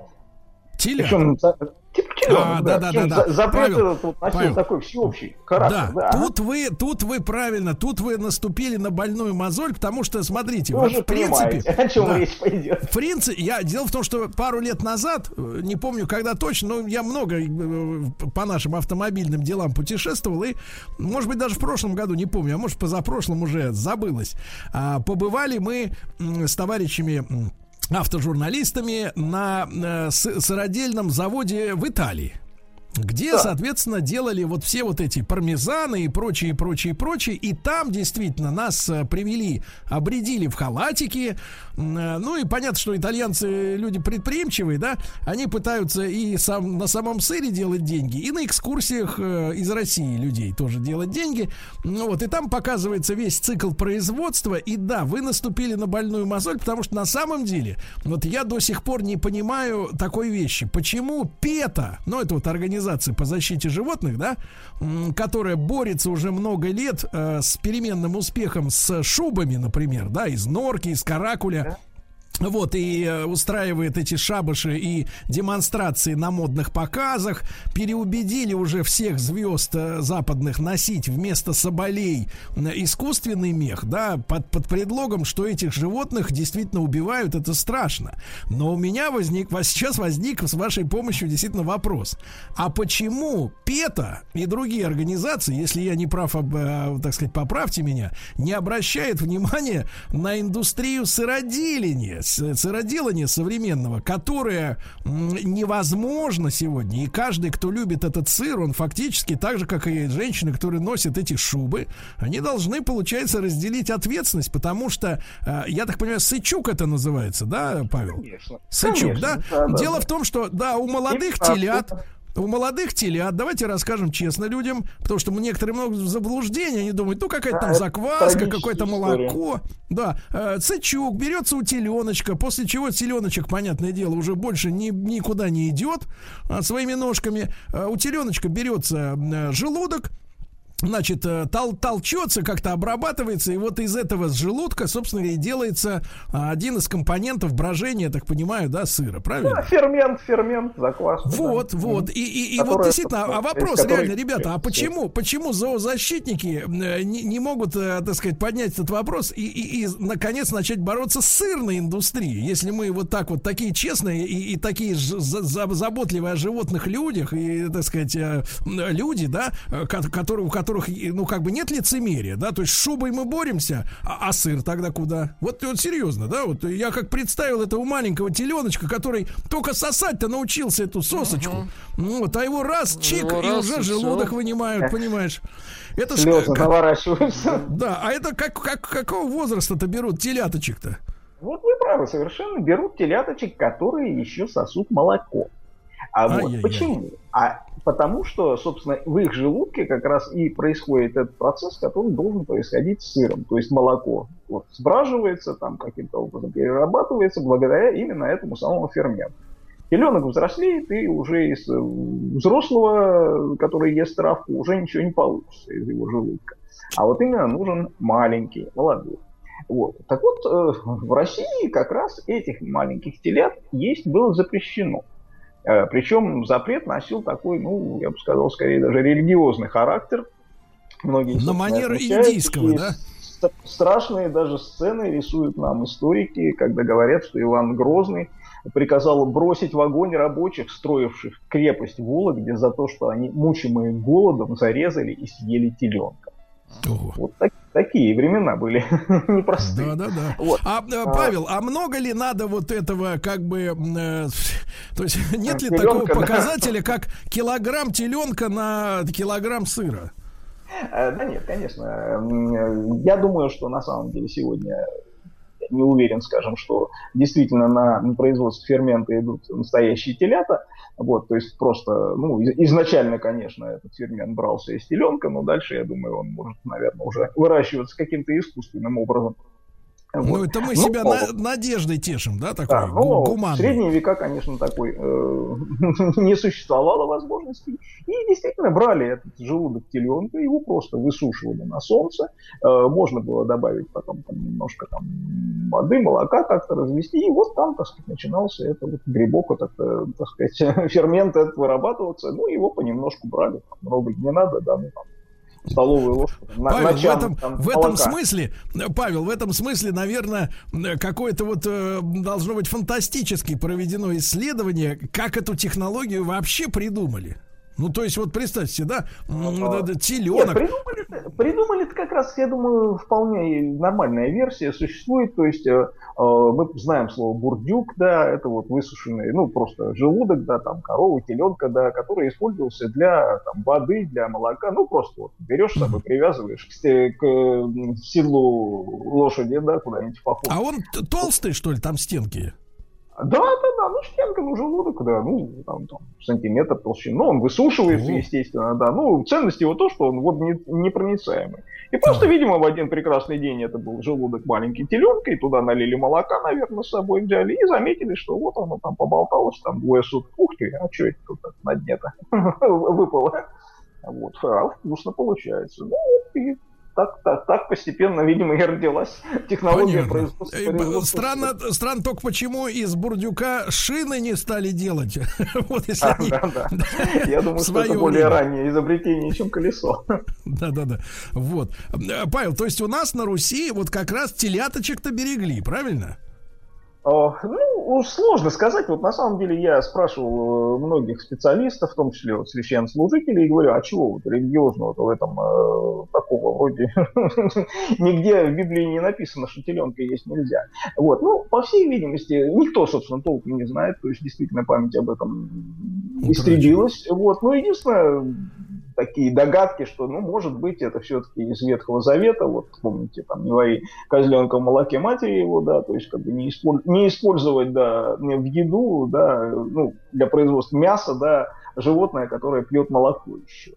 Ну, вот такие, такие догадки, ну, конечно, это не, не более чем, да, такие гипотезы. Понятно. Ну, такое гуманное отношение к подросткам в, в целом, да? А может быть и просто чисто хозяйственные отношения. Что, резать маленького теленка, пусть вырастет. Да. Конечно, и обрастет мясом, правильно? Ой, извините. Извините, товарищи из Петы. Вот, за смех. Он неуместен. Э, Так вот, Павел, и, и, соответственно, мы по этой причине и были, когда нам говорят, что мы отсталые, мы не отсталые, товарищи. У нас просто были принципы, правильно? Своеобразные, духовные. Мы из принципа вот не делали эти ваши сыры. Поэтому, поэтому все претензии, предъявы особенно, они как бы гасятся, правильно? Вот. Но, э, Павел, а это понятно, значит, период домостроя, брынза, вот эти все дела. А вот э, к какому примерно веку хотя бы, да, или может быть даже периоду относится появление у нас как раз э, э, ну, да, ну тех сыров, ну, экспортных, как говорится, вот. Вот. Э, Конечно, да, наступает период уже эпоха Петра Первого, приезжают иностранные повара, в том числе и сыры начинают делать.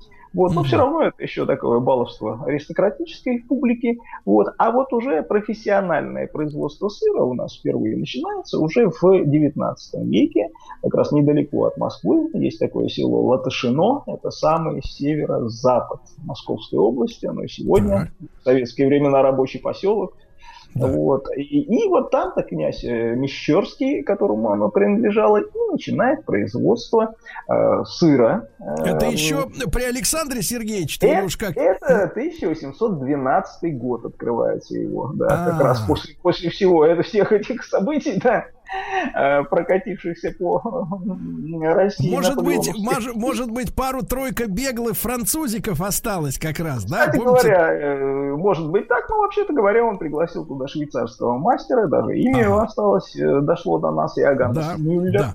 Вот. Павел, вот. Павел, мы тогда после новостей сразу продолжим. Очень интересно. Итак, 1812 год. Швейцарский мастер Подмосковья, как говорится, Павел Сюткин, э, историк русской кухни, писатель. С нами сегодня разговор о сыре. Я уверен, вам интересно.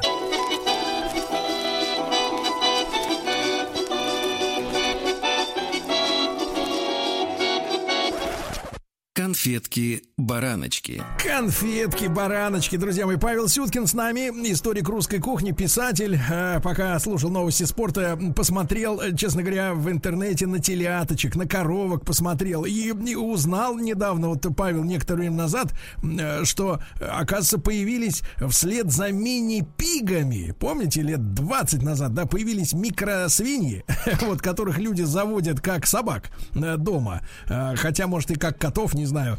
А еще появились мини кау, это, ну, кау, ковбой, да, э, мини-коровы, они весят где-то килограмм 90, но для коровы это немного, потому что обычная корова сколько? Ну, э, тысячи... 250, может быть. Вот, 250, может, даже больше, да, если такая здоровая это, да? Если с, с травой, то больше. С выменем, да, а это даже, по-моему, меньше, 80, может, килограмм, такой маленький, маленькая уже корова, ну, просто прелесть какая-то, прелесть. Вот хочется обнять, обнять и вымыть, обнять и вымыть. Значит, э, друзья, мои, так вот, вспоминается Александр Григорьевич, который так две недели назад приехал на ферму с коровами, они, а они те там все в грязи, всех к чертовой бабушке уволил.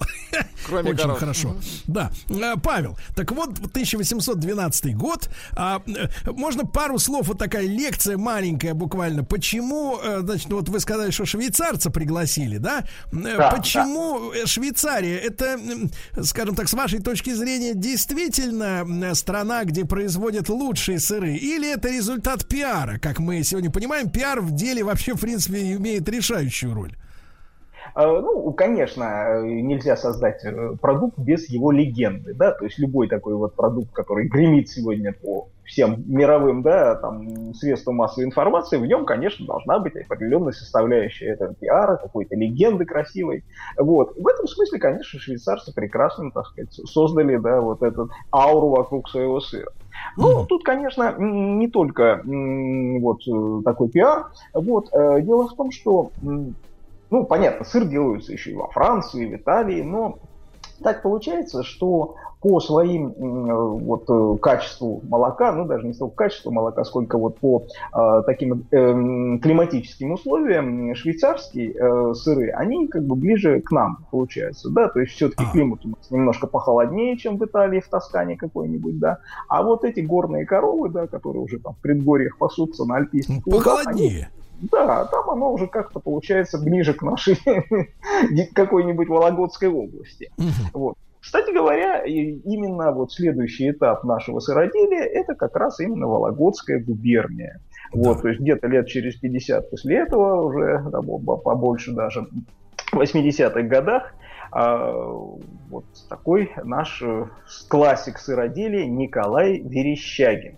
Это, кстати говоря, э, брат э, известного художника-баталиста, помните, апофеоз да, войны, да, да. когда вот пирамида из черепов сложена, да, вот, а это его брат Николай, который занимался молоком, маслом, сыром, а долгое время провел за границей, в той же Франции, Швейцарии. Собственно, ему и принадлежит рецепт этого вологодского масла нашего, да. Так постойте, постойте, Павел. Так что ж, получается, ага. Э, до 80-х годов 19 века Вологда не была столицей масла?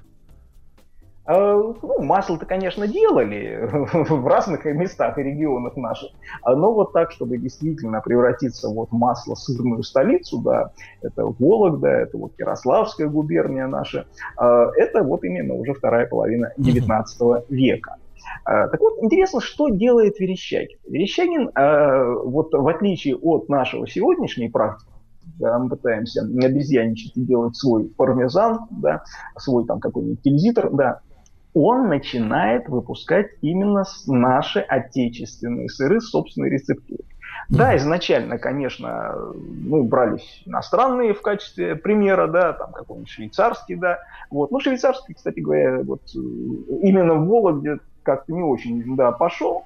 А вот э, Честер, голландский сыр, да, они-то стали прародителями вот э, новых наших э, сыров, э, да, там Вологодского, Костромского, Ярославского. Павел, Э, Павел, а чтобы, ну, чтобы так, да. наш э, слушатель понимал, а, что является вот определяющим в географической как бы предыстории сыра, Но почему одни сорта, грубо говоря, можно на этой территории создать, другие нет, это зависит от травы, в хорошем смысле. Это зависит от молока. То есть хороший сыр это практически всегда хорошее молоко.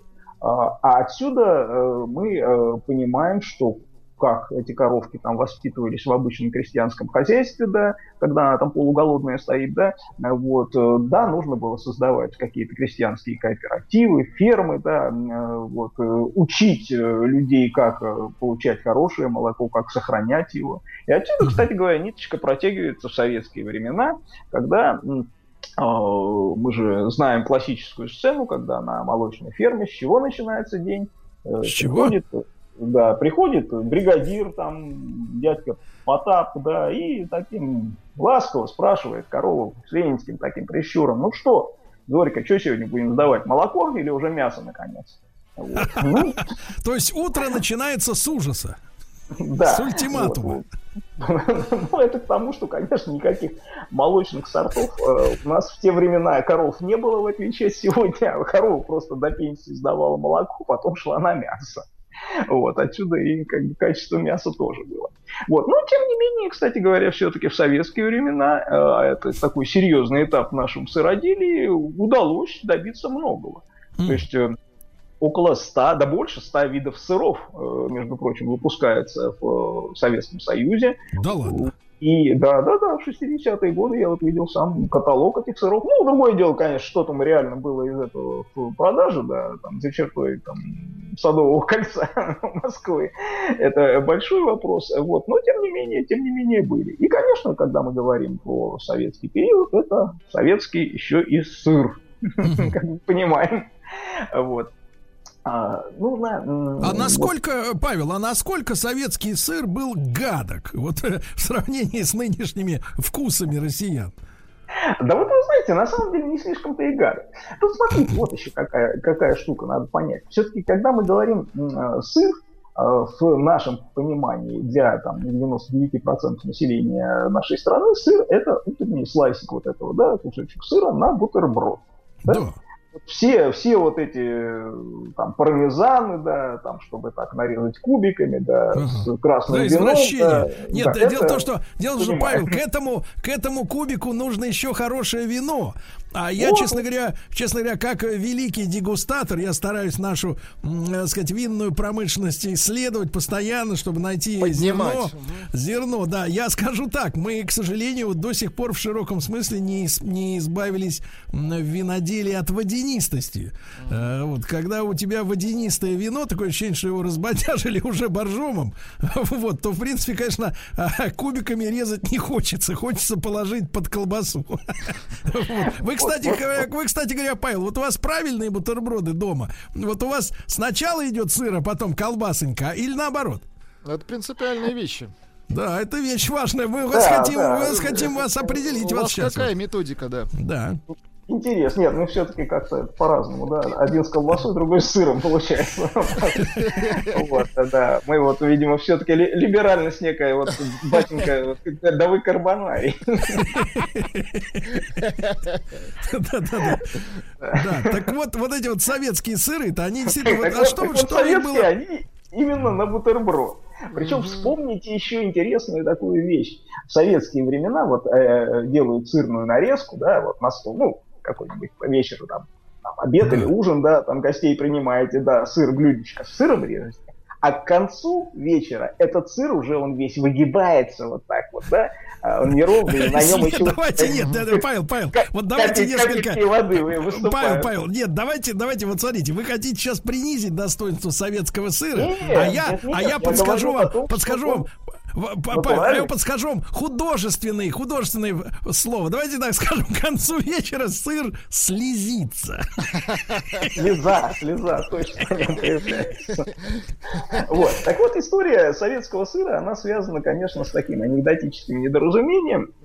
Вот, ну, есть такая легенда, она как бы не сильно подтвержденная, но тем не менее э, любопытная, что э, появление советского сыра связано с гастрономической неграмотностью товарища Сталина. Вот, э, что утром завтракает он, подают ему сыр, наверное, на бутерброд. Ух ты, какой, спрашивает он официантку, да? Швейцарский, Иосиф Виссарионович.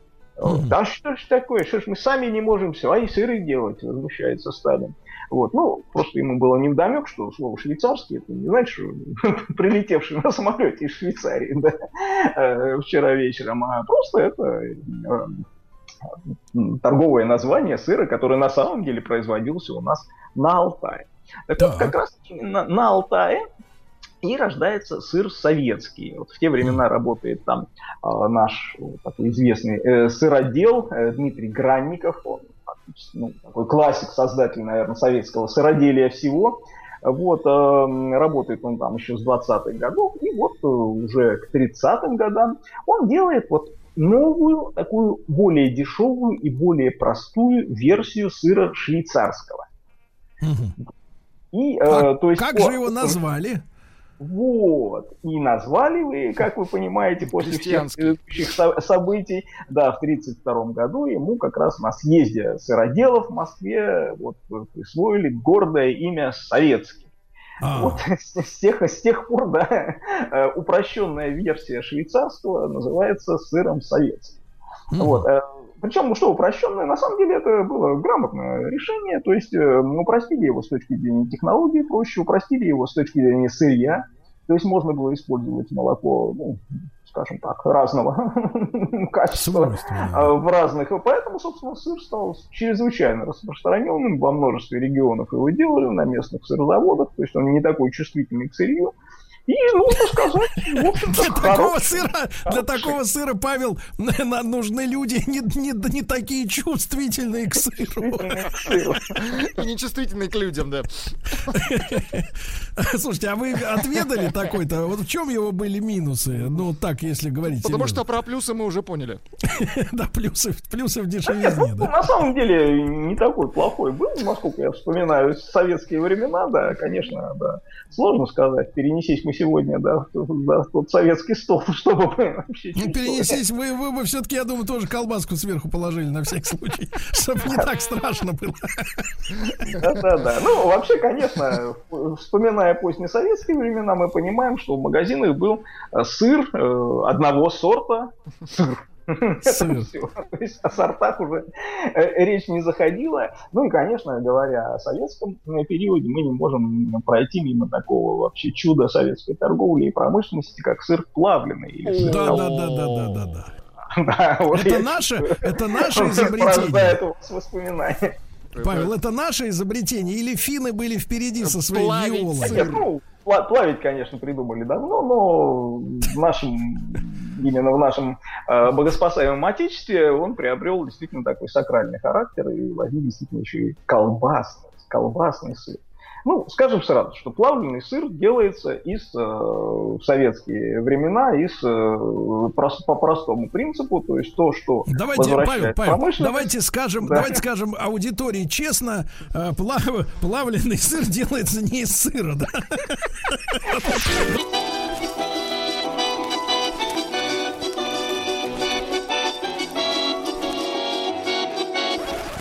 конфетки-бараночки. Итак, друзья мои, мы добрались до, до сокровенного, чуть святого не сказал, э, сыр плавленый. Конечно, сырок дружба. вот, э, Павел Сюткин, э, историк русской кухни, писатель с нами. Ну вот надо сказать, что, конечно, э, та же Виола, да, она намазывалась достаточно неплохо на, на хлеб, например, да. Вот, а сырок дружба, помните, был такой прямоугольный он, да, вот э, прямоугольная форма. Он крошился. Была. Он откусывался. То да. есть он, он намазываться не хотел, зараза. А и не нужно было, Сергей, не да, нужно. Павел, так вот, а из чего же это все богатство-то сделано? А, ну, богатство сделано, как ну, помните, Бисмарк говорил, что если вы хотите знать, как, из чего, как делается политика и колбаса, то лучше вам как бы, не смотреть да, на это. Вот. А, так вот, действительно, про э, плавленый сыр действительно лучше не смотреть, потому что, конечно, делается он в основном еще советских времен из возврата из того, что возвращается из торговли как недоделанный, некондиционный или ну, там уже испор- испортившийся а, сыр. А, то есть а, туда мог идти вот сыр какой-нибудь, да, не вернувшийся из торговли, творог, какие-то молочные продукты, масло. Вот. И теперь давайте просто задумаемся. Вот сегодня э, этот замечательный цирк, э, вот, э, из какой вообще несусветной дряни он должен быть делаться, если производитель даже стесняется предложить его все, все вот исходный сыр всеядной российской торговли, да, и делает из него только сыр плавленый или копченый. Вот. Ну, что делать? Э, во всем, да, во всем можно находить э, какие-то положительные стороны, и в плавленном сыре это, несомненно, цена. Которую, собственно, в советские времена делала, а, Павел, ну серьезно, вот по, если, если как бы этому сыру ДНК-анализ как бы состряпать, да, то получается там, в принципе, действительно какое-то отребье, что ли, вот внутри. Или ну, нормально? Ну, в советские или времена я слышал немало рассказов вот, о, с фабрики, где производился этот сыр, да, что туда действительно привозился старый какой-то сыр, который уже так немножко шевелился вот, э, зеленоватыми побегами. Он уже плавился. Вот все это перерабатывалось. Там, Ему надо было только помочь. Ужас какой, да. Кстати говоря, вот э, возникает уже в 60-х годах вот новое советское чудо, сыр колбасный. Да-да-да. Колбасный сыр, да-да. Колбасный, то есть тот же сыр, но еще и пропитанный вот этим дымком. Э, вот. И все это, конечно, как мы Павел, понимаем, а я еще на, на, на, на полках, на полках, да, Павел, на полках видел еще, например, сыр с грибами. Да-да-да, там ну, с грибами. уже, я думаю, более современное такое достояние. Mm-hmm. Вот, а колбасный сыр это как раз вот э, классика, то, что вы мне уже вот э, советуете на продолжение этой передачи «Положи на сыр колбасу», вот там все это было в одном флаконе. Да, да, да. Павел, как вы, вот смотрите, историк, он ведь прекрасен чем? Тем, что э, он сравнивает постоянно прошлое и настоящее, да? Э, ищет да. какие-то параллели. Э, как вы находите состояние, каким находите состояние нашей сыродельческой промышленности на данном этапе, на который, безусловно, это факт, благосклонно повлиял, так сказать, санкции, да? Люди зашевели... Люди зашевелились зашевелились, да, и вот э, как, как вам нынешняя продукция?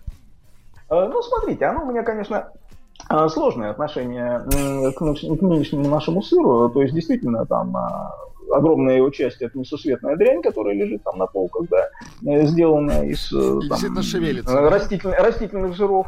Вот. А хороший сыр, хороший сыр действительно появляется, надо честно сказать, да, что он есть. Он, конечно, превращается в такой предмет уже роскоши, э, потому что стоит там уже 2, 2,5, 3 3 тысячи рублей за килограмм, ну, понятно, что на среднюю зарплату сильно много не разгуляешься э, таким сыром.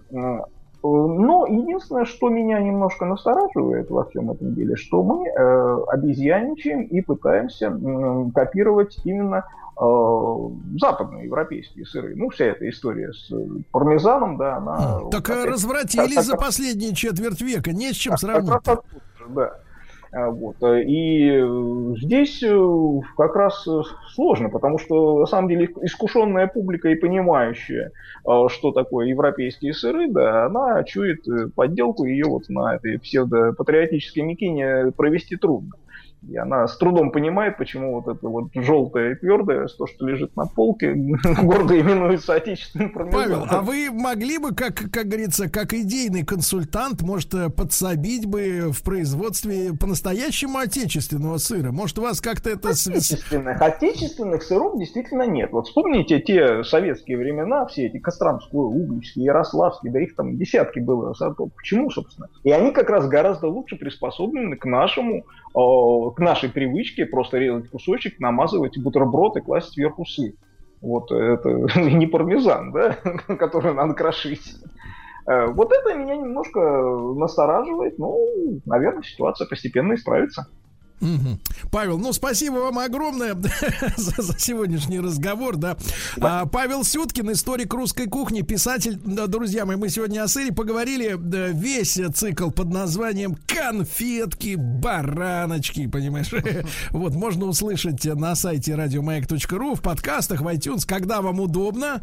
Вот, в следующую среду ждем новые беседы. У нас тем с Павлом Сюткиным очень и очень много, да. Э, Судя по всему, это были приступы тревоги. Что? Страха, синдром паники. Могу прописать успокоительное. Эй, взгляни на меня. Я что, на паникюра похож? Ну, та- Я так похож сразу. на паникюра? Стыдиться вам нечего. Любой невропат... Тебя что, выперли с ветеринарных курсов? У меня был инфаркт. Кардиограмма не подтверждает.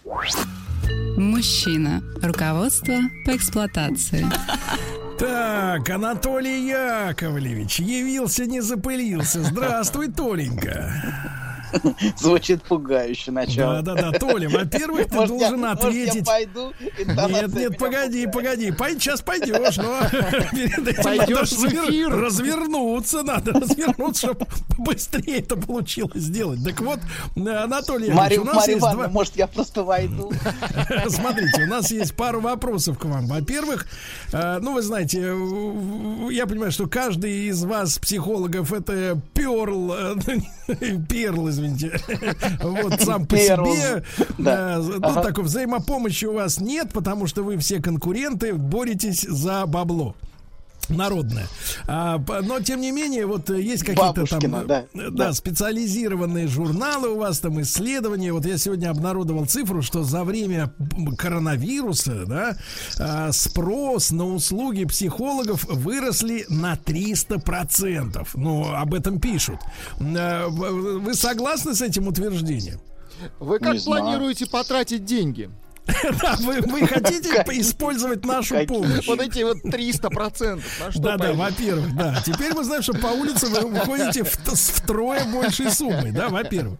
То есть вы хотите поделить на троих, что ли? Я правильно понимаю? А- Анатолий Яковлевич, нет, это нужно одному, я намекаю. А, так вот, Анатолий, и вторая, вторая тема уже такая. Я понимаю, вы на конкретные вопросы не отвечаете, но это и не вопрос. А вот как вы можете просто проиллюстрировать э, такую ситуацию? В тему дня сегодня нам написал, вот а, я особенно хочу обратить внимание, 29-летний, ну, с нашей точки зрения, юноша, да, который сказал, что к 29 годам у него уже не осталось друзей. Они все куда-то растворились к 29 годам.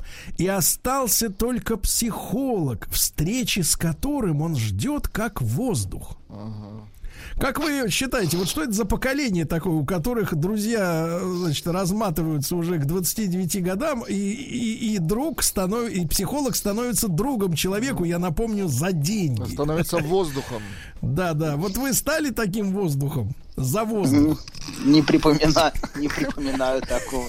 Все-таки это разный формат общения. Вот, это, через кажется, воздух так- и через так да. странно. Да, Могли бы вы. Анатолий, полюбить клиента? Без комментариев. Какая Без- грязь. Ну хорошо, хорошо. Я оставляю вашу шею в порядке, не, не- не сильно ее помял. Все, Марья Ивановна, я сяду. да? Можно? Да, садитесь, садитесь, Можно? да. Ну вот смотрите, сегодняшнюю тему Анатолий Яковлевич обозначил следующей формулировкой. Явная парати... парати... Еще раз. Парен- Доктор, парентификация. вы произнесите, пожалуйста, это слово. Да, вот вы сами скажите, Вы что вы тут написали, вы и произнесите. Да, давай, говори. Ну, я не дурак, я на минное поле не попрусь. Ну. Явная парентификация. Парент, родитель. Кстати, на эту тему, на эту тему, помните, вы нам рассказывали про маму, которая делится со своим сыном всеми своими сокровенными проблемами, трудностями, да? Да, И вот да. сегодня на тему дня тоже нам написал один мужчина, что все о своих проблемах рассказывает 15-летнему сыну. Вот насколько, мне кажется, да, вот размывать в голове молодого человека образ всесильного отца, который может решить любую проблему, и вдруг оказывается, что он такой же, как ты, только у него еще геморроя больше в 10 раз, чем у тебя самого. Мне кажется, это не очень правильно. Я бы начал с четырех, мне кажется, а то и с двух. Мне кажется, вот Лет. садишься и начинаешь рассказывать, рассказывать, рассказывать. А у- А ребенка глаза округляются, округляются. Не туда попал. Да, он чувствует, что не то происходит. Вот. Папа выпил и начал рассказывать. Так вот, значит, мы в прошлый раз говорили о парентификации, то есть превращении ребенка в родителя для родителей. И если помните, мы говорили о трех типах парентификации, вспоминаете? Которые выделяются психологами. Во-первых, это инструментальная парентификация, когда ребенка нагружают родительскими функциями по отношению к другим, к детям и к родителям. Ну, он должен как-то решать проблемы, что-то разруливать. Оставляют за старшего. Да, за старшего, и так до пенсии. Вот. Вторая это эмоциональная парентификация, вот то, о чем вы только что сказали, когда ребенок должен оказывать эмоциональную поддержку родителей. Говорить ему, говорить ему, какой он хороший, какой он ответственный, какой он, значит, прекрасный. И третье это нарциссическое, когда на ребенка проецируют образ грандиозных родительских фантазий. Я в целом скептически смотрю на такое разделение. В реальности вы никогда не сможете найти какой-то определенный тип как правило, всегда представлено все вместе. Я бы скорее выделил, если уж я выделял, явную и скрытую парентификацию. Вот, сегодня мы поговорим о явной. А Нет, надо дать, раз, Толя, скрытую. надо так говорить. А, а, я бы выделил, если бы я выделял, а я выделяю.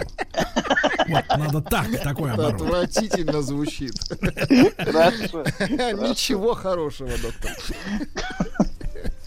Кстати, доктор, у вас спрашивают, бывают ли у вас дни открытых дверей? Да. Или, например, Бывает. нет, пока, нет, пока нет, у нет, меня нет. длятся дни закрытых дверей. Нет, нет, нет, па- вот тут были, была ночь, ночь музеев была. Бывает ли ночь доктора? Мне кажется, а у нас месяц закрытых. Насчет дня не знаю открытых, знаю про месяц закрыт. Так вот, продолжаем. Демон. Короче говоря, так. Значит, а сегодня значит, мы поговорим о явной парентификации. И в названии «явная» уже слышно, что нагрузка ребенка родительской ролью в такой семье очевидна, когда вы на эту семью смотрите. Ребенка могут нагружать с самого раннего возраста.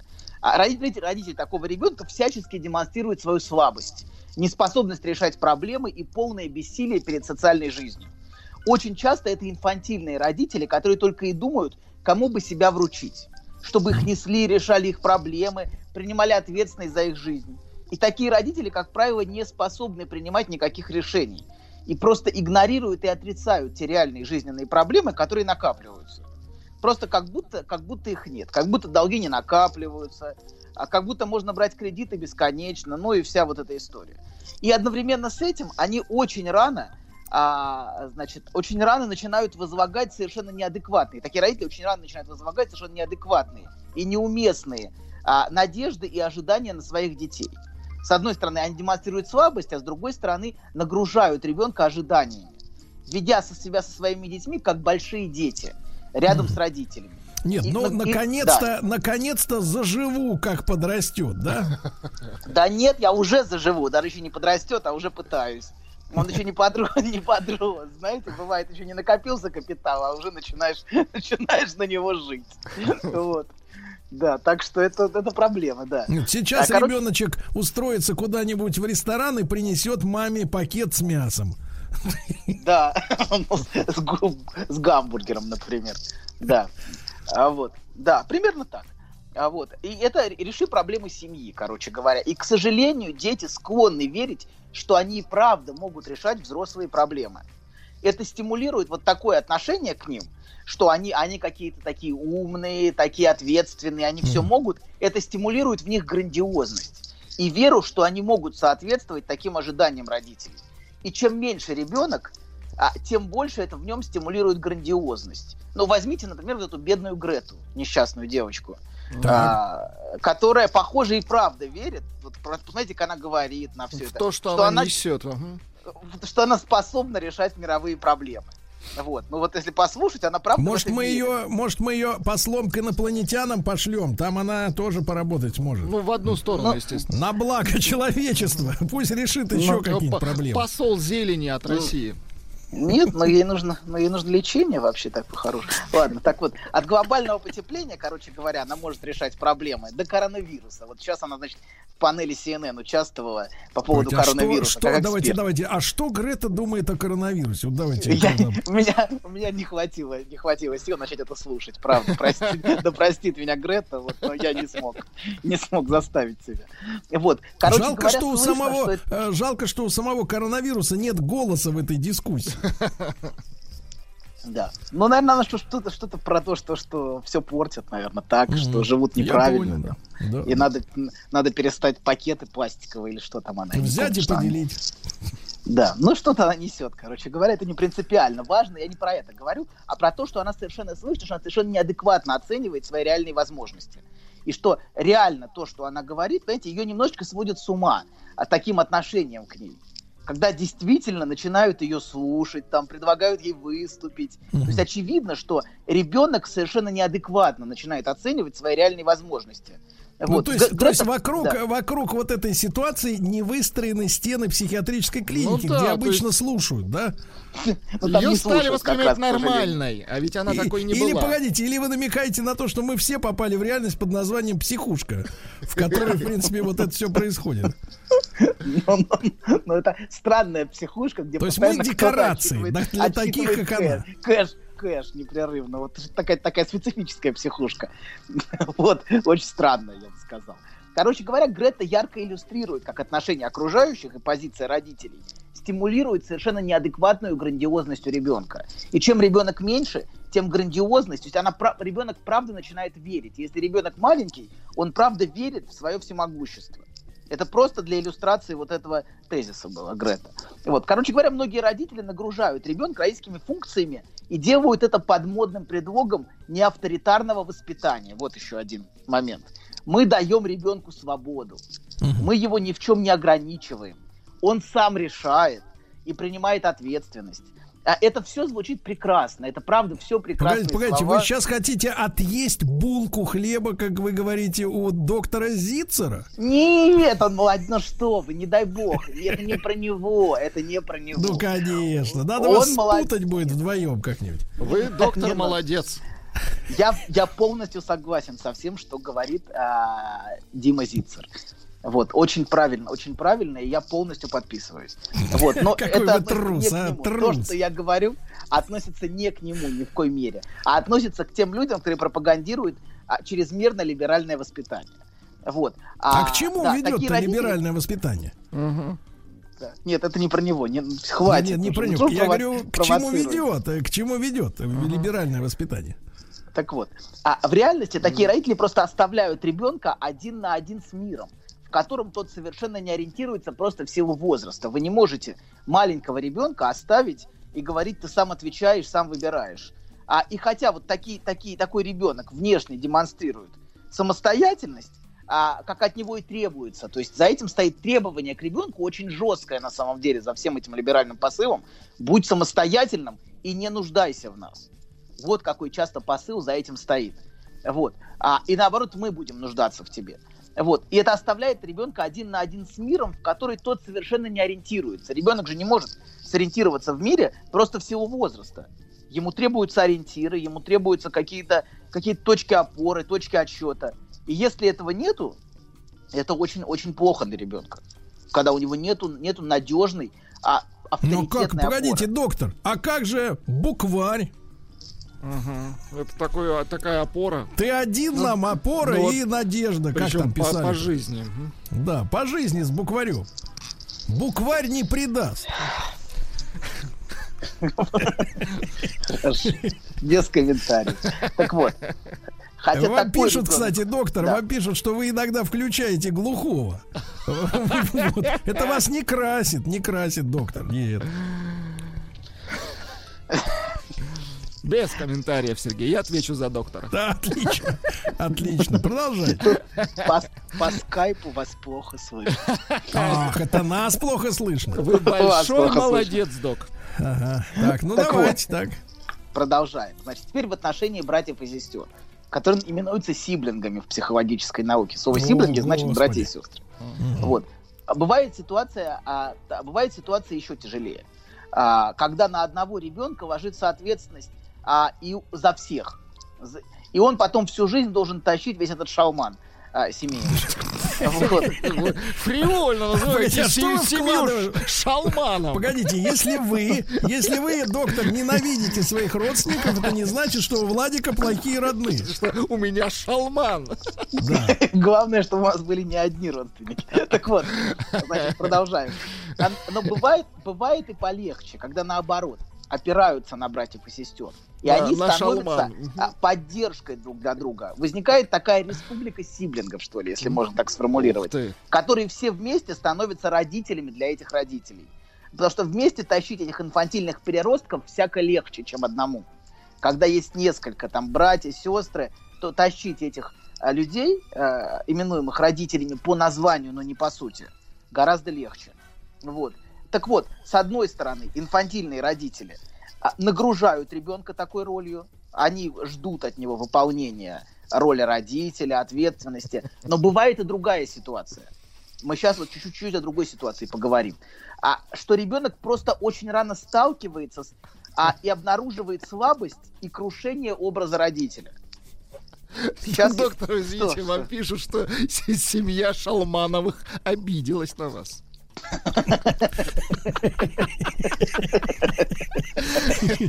Извините. Шалмановых А, а из Новосибирска, погодите, погодите, а из Новосибирска им вторят, я не каждый пятый.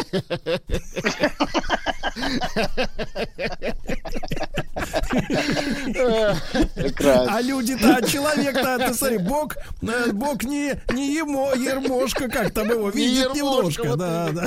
Не епошка, вот, не епошка. Ой, господи. Так, прошу вас, доктор, прошу. Надо продолжать. Да, надо. Да. Сквозь Хорошо. скайп. Сквозь Грету. Сквозь, сквозь, сквозь Грету, да. Сквозь Грету И сквозь друга. семью Шалмановых. Большого, ее большого друга. Хорошо, продолжаем.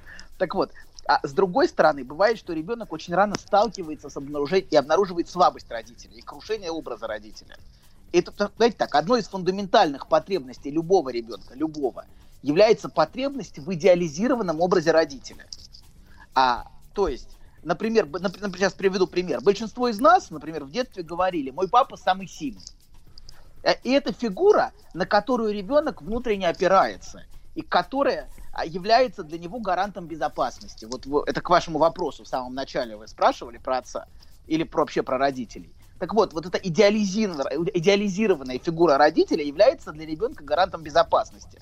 Со временем, в подростковом возрасте, эта идеализация ослабевает. Мы открываем, что наши родители не такие совершенные, не такие надежные, не такие успешные, не такие любящие и понимающие, как нам бы хотелось. Мы открываем их недостатки, и это неизбежный путь нашего развития. Именно Да, так доктор. мы от них отделяемся. Доктор, Вот. и тогда, Да. и тогда роль отца неудачника перенимает в жизни ребенка ствол, финка, э, лимонка. Ой, фи- финка это хорошо. Финка, да. У любого ребенка есть финка. Ши- Или швед, или швед. И швед. Ладно, продолжаем. Даже, Хорошо. Так вот, значит, мы открываем недостатки. И, но это, и если это происходит постепенно, медленно, и... Уймите этого переростка уже, ну хватит. Он просто ну, переростку пишет, ору с вас. Так, хорошо, все, возьмите. Ничего возьмите себя в хорошего, руки. док. Бабушка, найдите на него управу уже, пусть сидит нормально, тихо и не мешает нам. Ты куда сигналы-то отправляешь, гад? Кем разговариваешь, батенька, да? Так вот, значит, короче говоря, а, со временем эта идеализация ослабевает. Мы открываем, что наши родители не такие прекрасные. И мы открываем их недостатки. И если это происходит постепенно, в тот момент, когда наша потребность в идеальном родителе ослабла, это переносится достаточно легко. Если это происходит в норме постепенно, то мы, это нас не травмирует. Но бывает часто, что ребенок слишком рано открывает социальную неадекватность и полную импотентность родителя. Например, когда забирать ребенка в детский сад, приходит нетрезвый отец, который еще начинает бычить на воспитателя, когда воспитатель пытается ему как бы сказать, что это не очень нормально.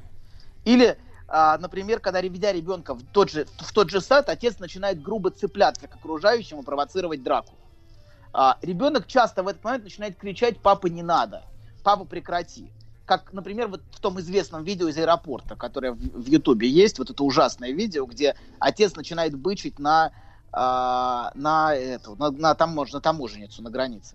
Так. Вот, не- А, а, а что дальше? А она что? Ну, заканчивается, конечно, все это в 10 А минут он? вызовом милиции, С эвакуации. да? Да, и ребенок плачет, папа, па- дети плачут, папа не надо, папа не надо. На границе, когда он начинает, Ужас. значит. Это ужасная ситуация. Но это записи не последних двух месяцев, я надеюсь. Все-таки. Анатолий, Анатолий, вам пишут, что вы парадоксален. По виду типичный пикничок-толстячок, а по психотипу-то доктор Добин Аполлон. Понимаете? Понимаете, как вы запудрили мозги людям по своему скайпу. Значит, друзья мои, Анатолий Яковлевич Добин, вот человек, который сейчас переживает взрыв клиентуры, троекратный, продолжит Да после просто- новостей. Просто Аполлон называйте его. Просто Апо- Аполлон. Аполло Фофорти. Расскажите про свой сон. Я сплю крепким сном. Слышу плач младенца. Иду к холодильнику, чтобы достать молока.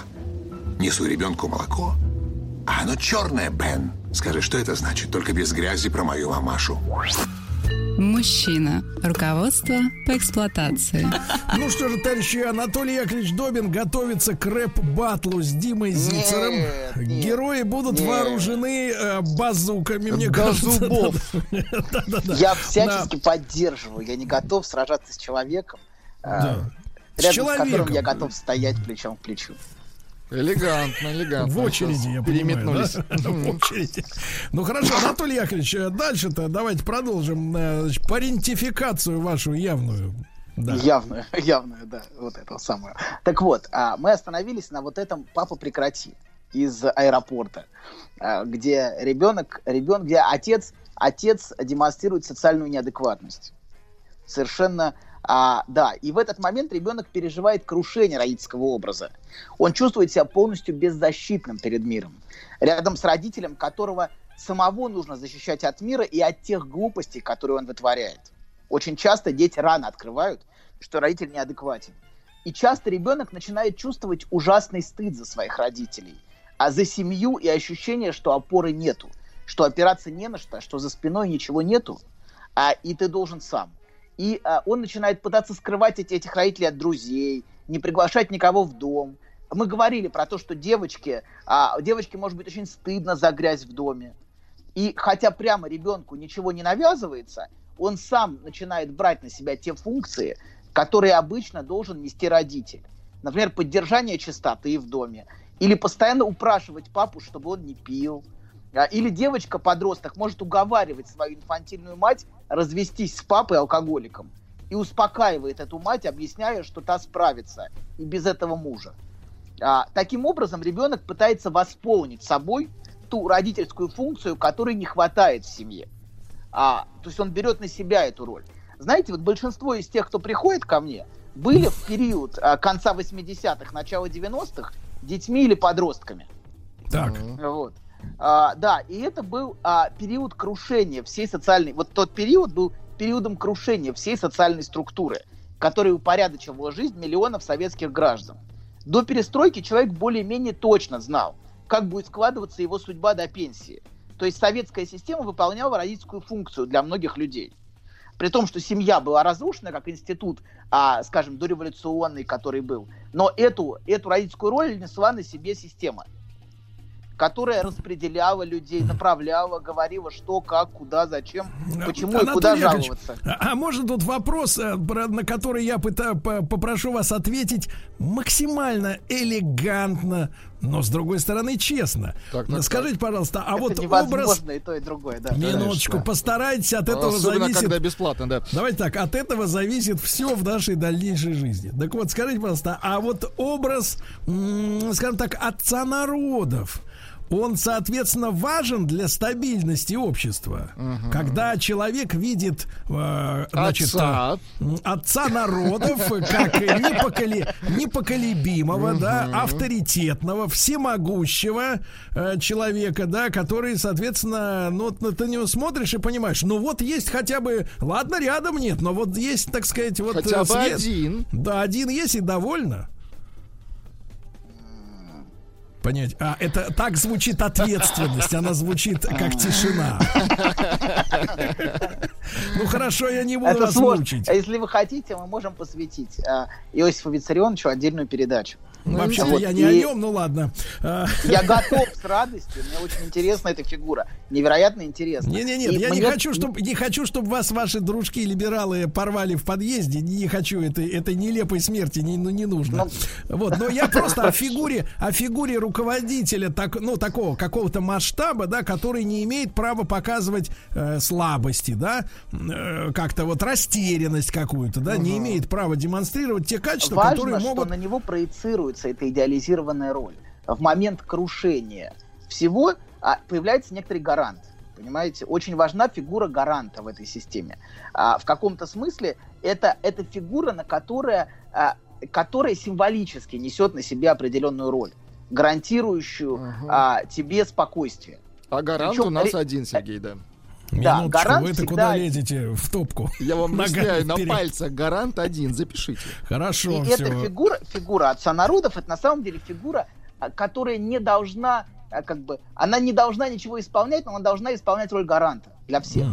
Хорошо, Вот. хорошо. Так вот, значит, а, так вот, а, когда и когда эта система рухнула, а, значит, а, когда одни сориентировались, когда ро- ро- роди- роди- ро- родители ушли, знаете, все, родителей нету, тебе никто не направляет.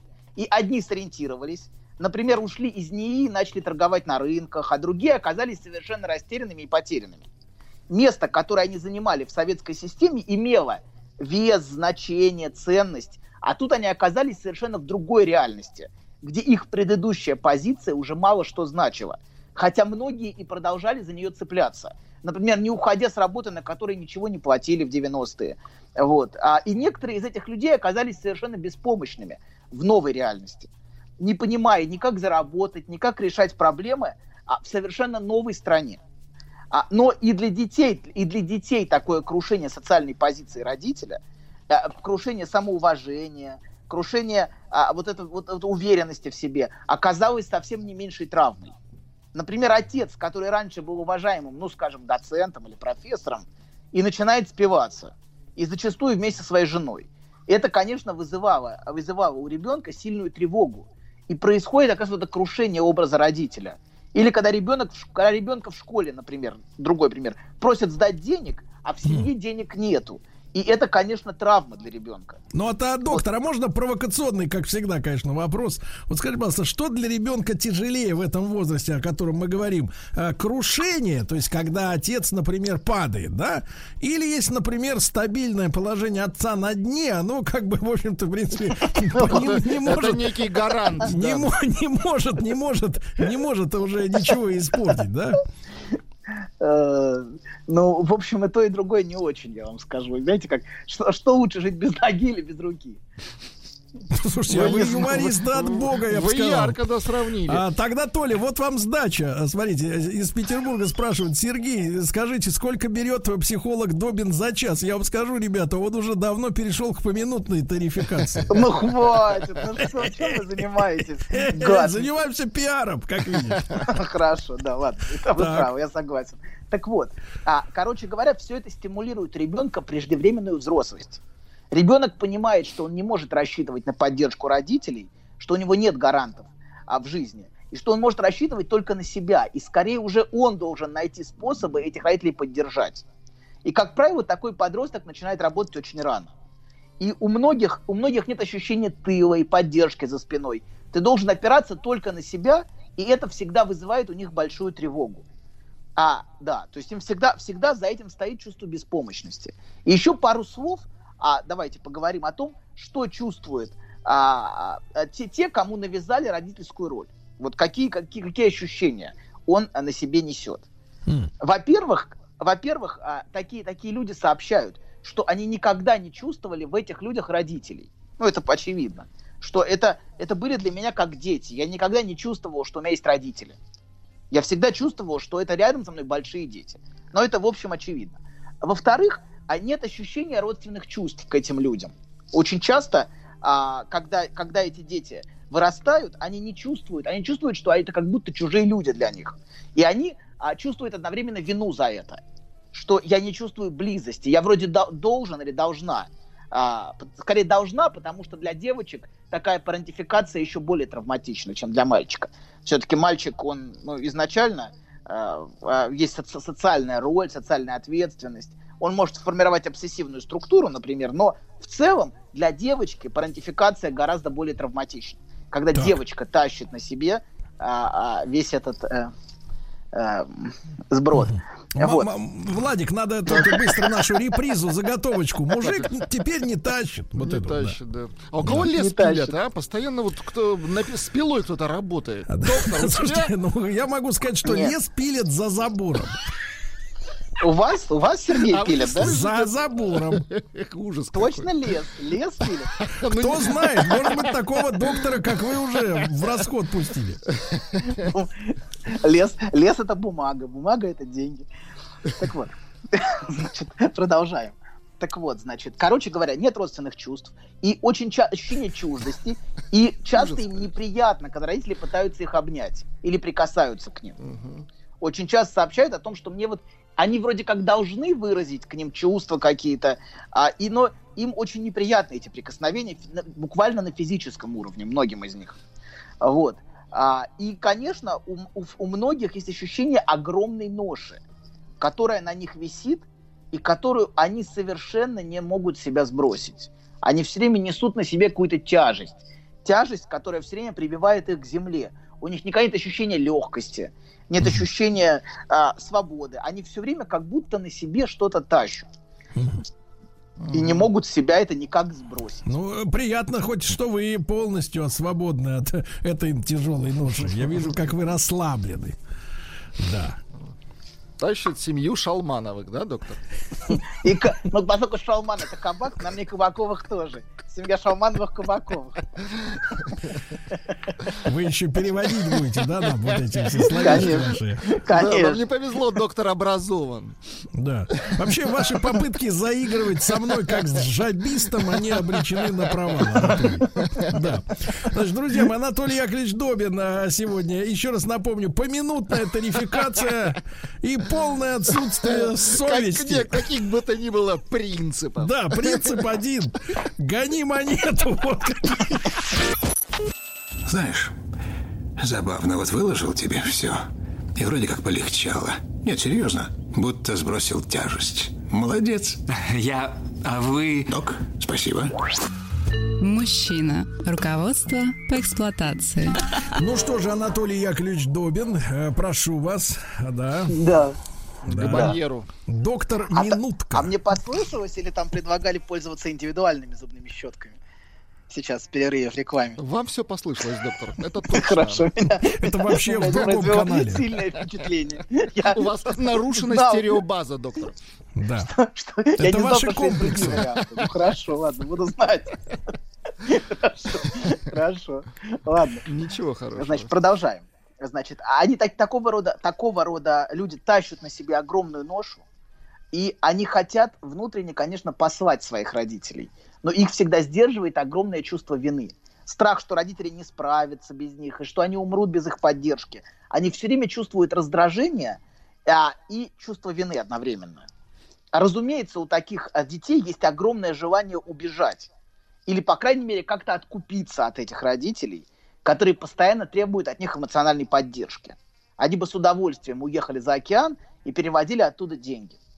Вот, потому что общаться с ними им всегда очень тяжело. Они всегда с неохотой и скрытым раздражением отвечают на звонки, чувствуя одновременно за это смесь вины и злости. То есть, когда звонок поступает, они чувствуют раздражение и одновременно вину за это раздражение. Потому что они должны, конечно, чувствовать а, родственные чувства к этим людям. Это же родители, это же так важно любить родителей.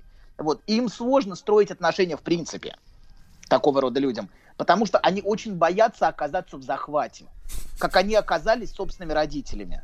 Им страшно, что отношения станут для них захватом, из которого они уже не смогут выбраться.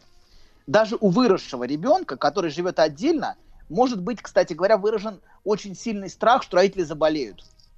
Вот у такого рода людей. Они очень злятся, что родители ведут нездоровый образ жизни, например. А, но не столько из заботы о них. Не потому что а, а, это так, так, так важно, чтобы они долго ржать, прожили. Сергей. Ну, Либо прочтите, с чего вы ржете. Чего там, чего там? Да, не могу. Вы ж- Или вы увидели в этих лесников с пилами. Хорошо. Доктор, продолжайте. Это Они подступили пустое. уже. Пустое, они подступили уже подступились, да. Хорошо. Обступили. Обступили лесники. Да, пожалуйста. Хорошо, значит. А они очень, очень переживают за родителей, и они боятся, что те заболеют, а, и переживают за нездоровый образ жизни, который, конечно, у, например, у алкоголизирующих Доктор. Точки зрения Всё. медицины. Я не знаю, может быть, с точки зрения высшей, высшего разума их образ самый здоровый, но с точки зрения э, современной медицины это очень нездоровый образ жизни бухать. Вот, так вот, а, и они очень боятся, что родители, Нет, а что погодите, они погодите, давайте весь родители. спектр мнений. Да. А что говорит народная медицина? Народная- что говорят, что говорит, водкой, а, что говорят знахари? приемами внутренних. Кто что говорит? В знахари, кто еще-то? Ну, там все про водку, мне кажется. Разные варианты прикладывания водки к разным местам. Настойки внутренних, сплошные. Слушайте, вот чувствуется, Да, как поэтому- не наш ты доктор, да. внешних. Хорошо. Значит, Кстати, пришел вопрос, Короче доктора. говоря- Подождите, доктора, личного характера вопрос. Чем вы обычно закусываете? Сыр или фрукты? Ваш выбор. Сыр. Все хорошо, спасибо. Хорошо. Да, значит, продолжаем. Но сыр тоже разный, поэтому... Доктор, ладно. не отвлекаемся. Извините, я отвлекся. Я просто захотел, захотел сыра. Точно ли сыра? Сыр, сыр навел меня на мысли, и алкоголь, и все это вместе как-то. Я уже не могу продолжать. Рука начинает дрожать. Так вот, продолжаем. Значит, а, короче говоря, они, бои- они боятся на самом деле, а, что родители лягут на их плечи. Вот какой главный страх. И что они окончательно окажутся в ловушке. Они и так всю жизнь тащат их на себе. Но тут требование окажется непосильным, и придется уже пожертвовать всей своей жизнью. Это их главный кошмар. Что они окажутся в ловушке, что они не смогут сбежать или откупиться. Вот. И многим детям, которые подверглись парентификации, слово-то какое, господи, очень сложно заводить собственных детей. Почему? Им очень... Потому что, во-первых, они очень боятся, что от них, у них будет зависимое от них существо, от которого они не смогут деться никуда. Что это, это будет огромное требование к ним, которое, которое не даст им свободы, они не смогут сбежать, они не смогут уклониться никак. А вот, а это первая причина, что ребенок это будет требование, которое сожрет их жизнь, которую они и так едва-едва а, им удалось как-то организовать, этих родителей оставить где-то в другом городе, переводить туда деньги, а, отвечать на звонки с раздражением. А тут как будто появится требование прямо здесь, а, это которого они очень боятся. И вторая причина, им почему сложно заводить детей, я думаю, их три на самом деле. Так вот, вторая причина, потому что у них уже есть дети, фактически. Эти родители, а, они на самом деле и являются их детьми. То есть то место для детей, которое обычно занимают дети в, в семье а, и в, и в психике, оно занято у них собственными родителями. И места для реальных детей просто не остается. То есть фактически не остается пространства а, и то, того психического места, на котором может находиться реальный ребенок. А, Вот. Это А вот третий? второй момент. А третий вы узнаете в следующей передаче. Так вот. А, и да, потому что сегодня... Послушайте, сегодня мы не доктор, доктор, ну Да. что за тизеры? Ну что за дешевые, дешевые, дешевые приемы? Ну, ну, Ну, что у, же нас, у нас осталась минута, мы не успеем просто раскрыть. Поэтому давайте еще один, один Поэтому отложим на следующую передачу, чтобы не начинать. А, да, А, но, но один момент все-таки скажем. Такого рода вот люди, которые, у, которые, у которых была парентификация, им очень сложно принимать в отношениях. И им очень сложно быть должными. То есть, они, точнее так, они чувствуют, что если они что-то принимают, они уже должны. И они тут же стараются вернуть. Вот, потому что на самом деле внутренне на них висит огромное чувство долга. И они бессознательно очень нагружены а, чувством долга перед родителями, что они должны что-то постоянно. И поэтому добавить еще что-то к долгу они не могут. Они стараются сразу вернуть, откупиться, а, сразу как-то ну, не принимать. Им невозможно быть должными. Вот в чем проблема у них. И это очень большая проблема для многих в отношениях. Да. Анатолий Яковлевич, судя по всему, закончил, да. Ну да, потому что дальше, дальше там большой кусок. я боюсь, нет смысла рассказывать. Конечно, смысла нет, доктор. Да вообще, да забейте. Спасибо большое, Анатолий Яковлевич. До завтра. Вы умница, доктор. Пока-пока. Еще больше подкастов на радиомаяк.ру.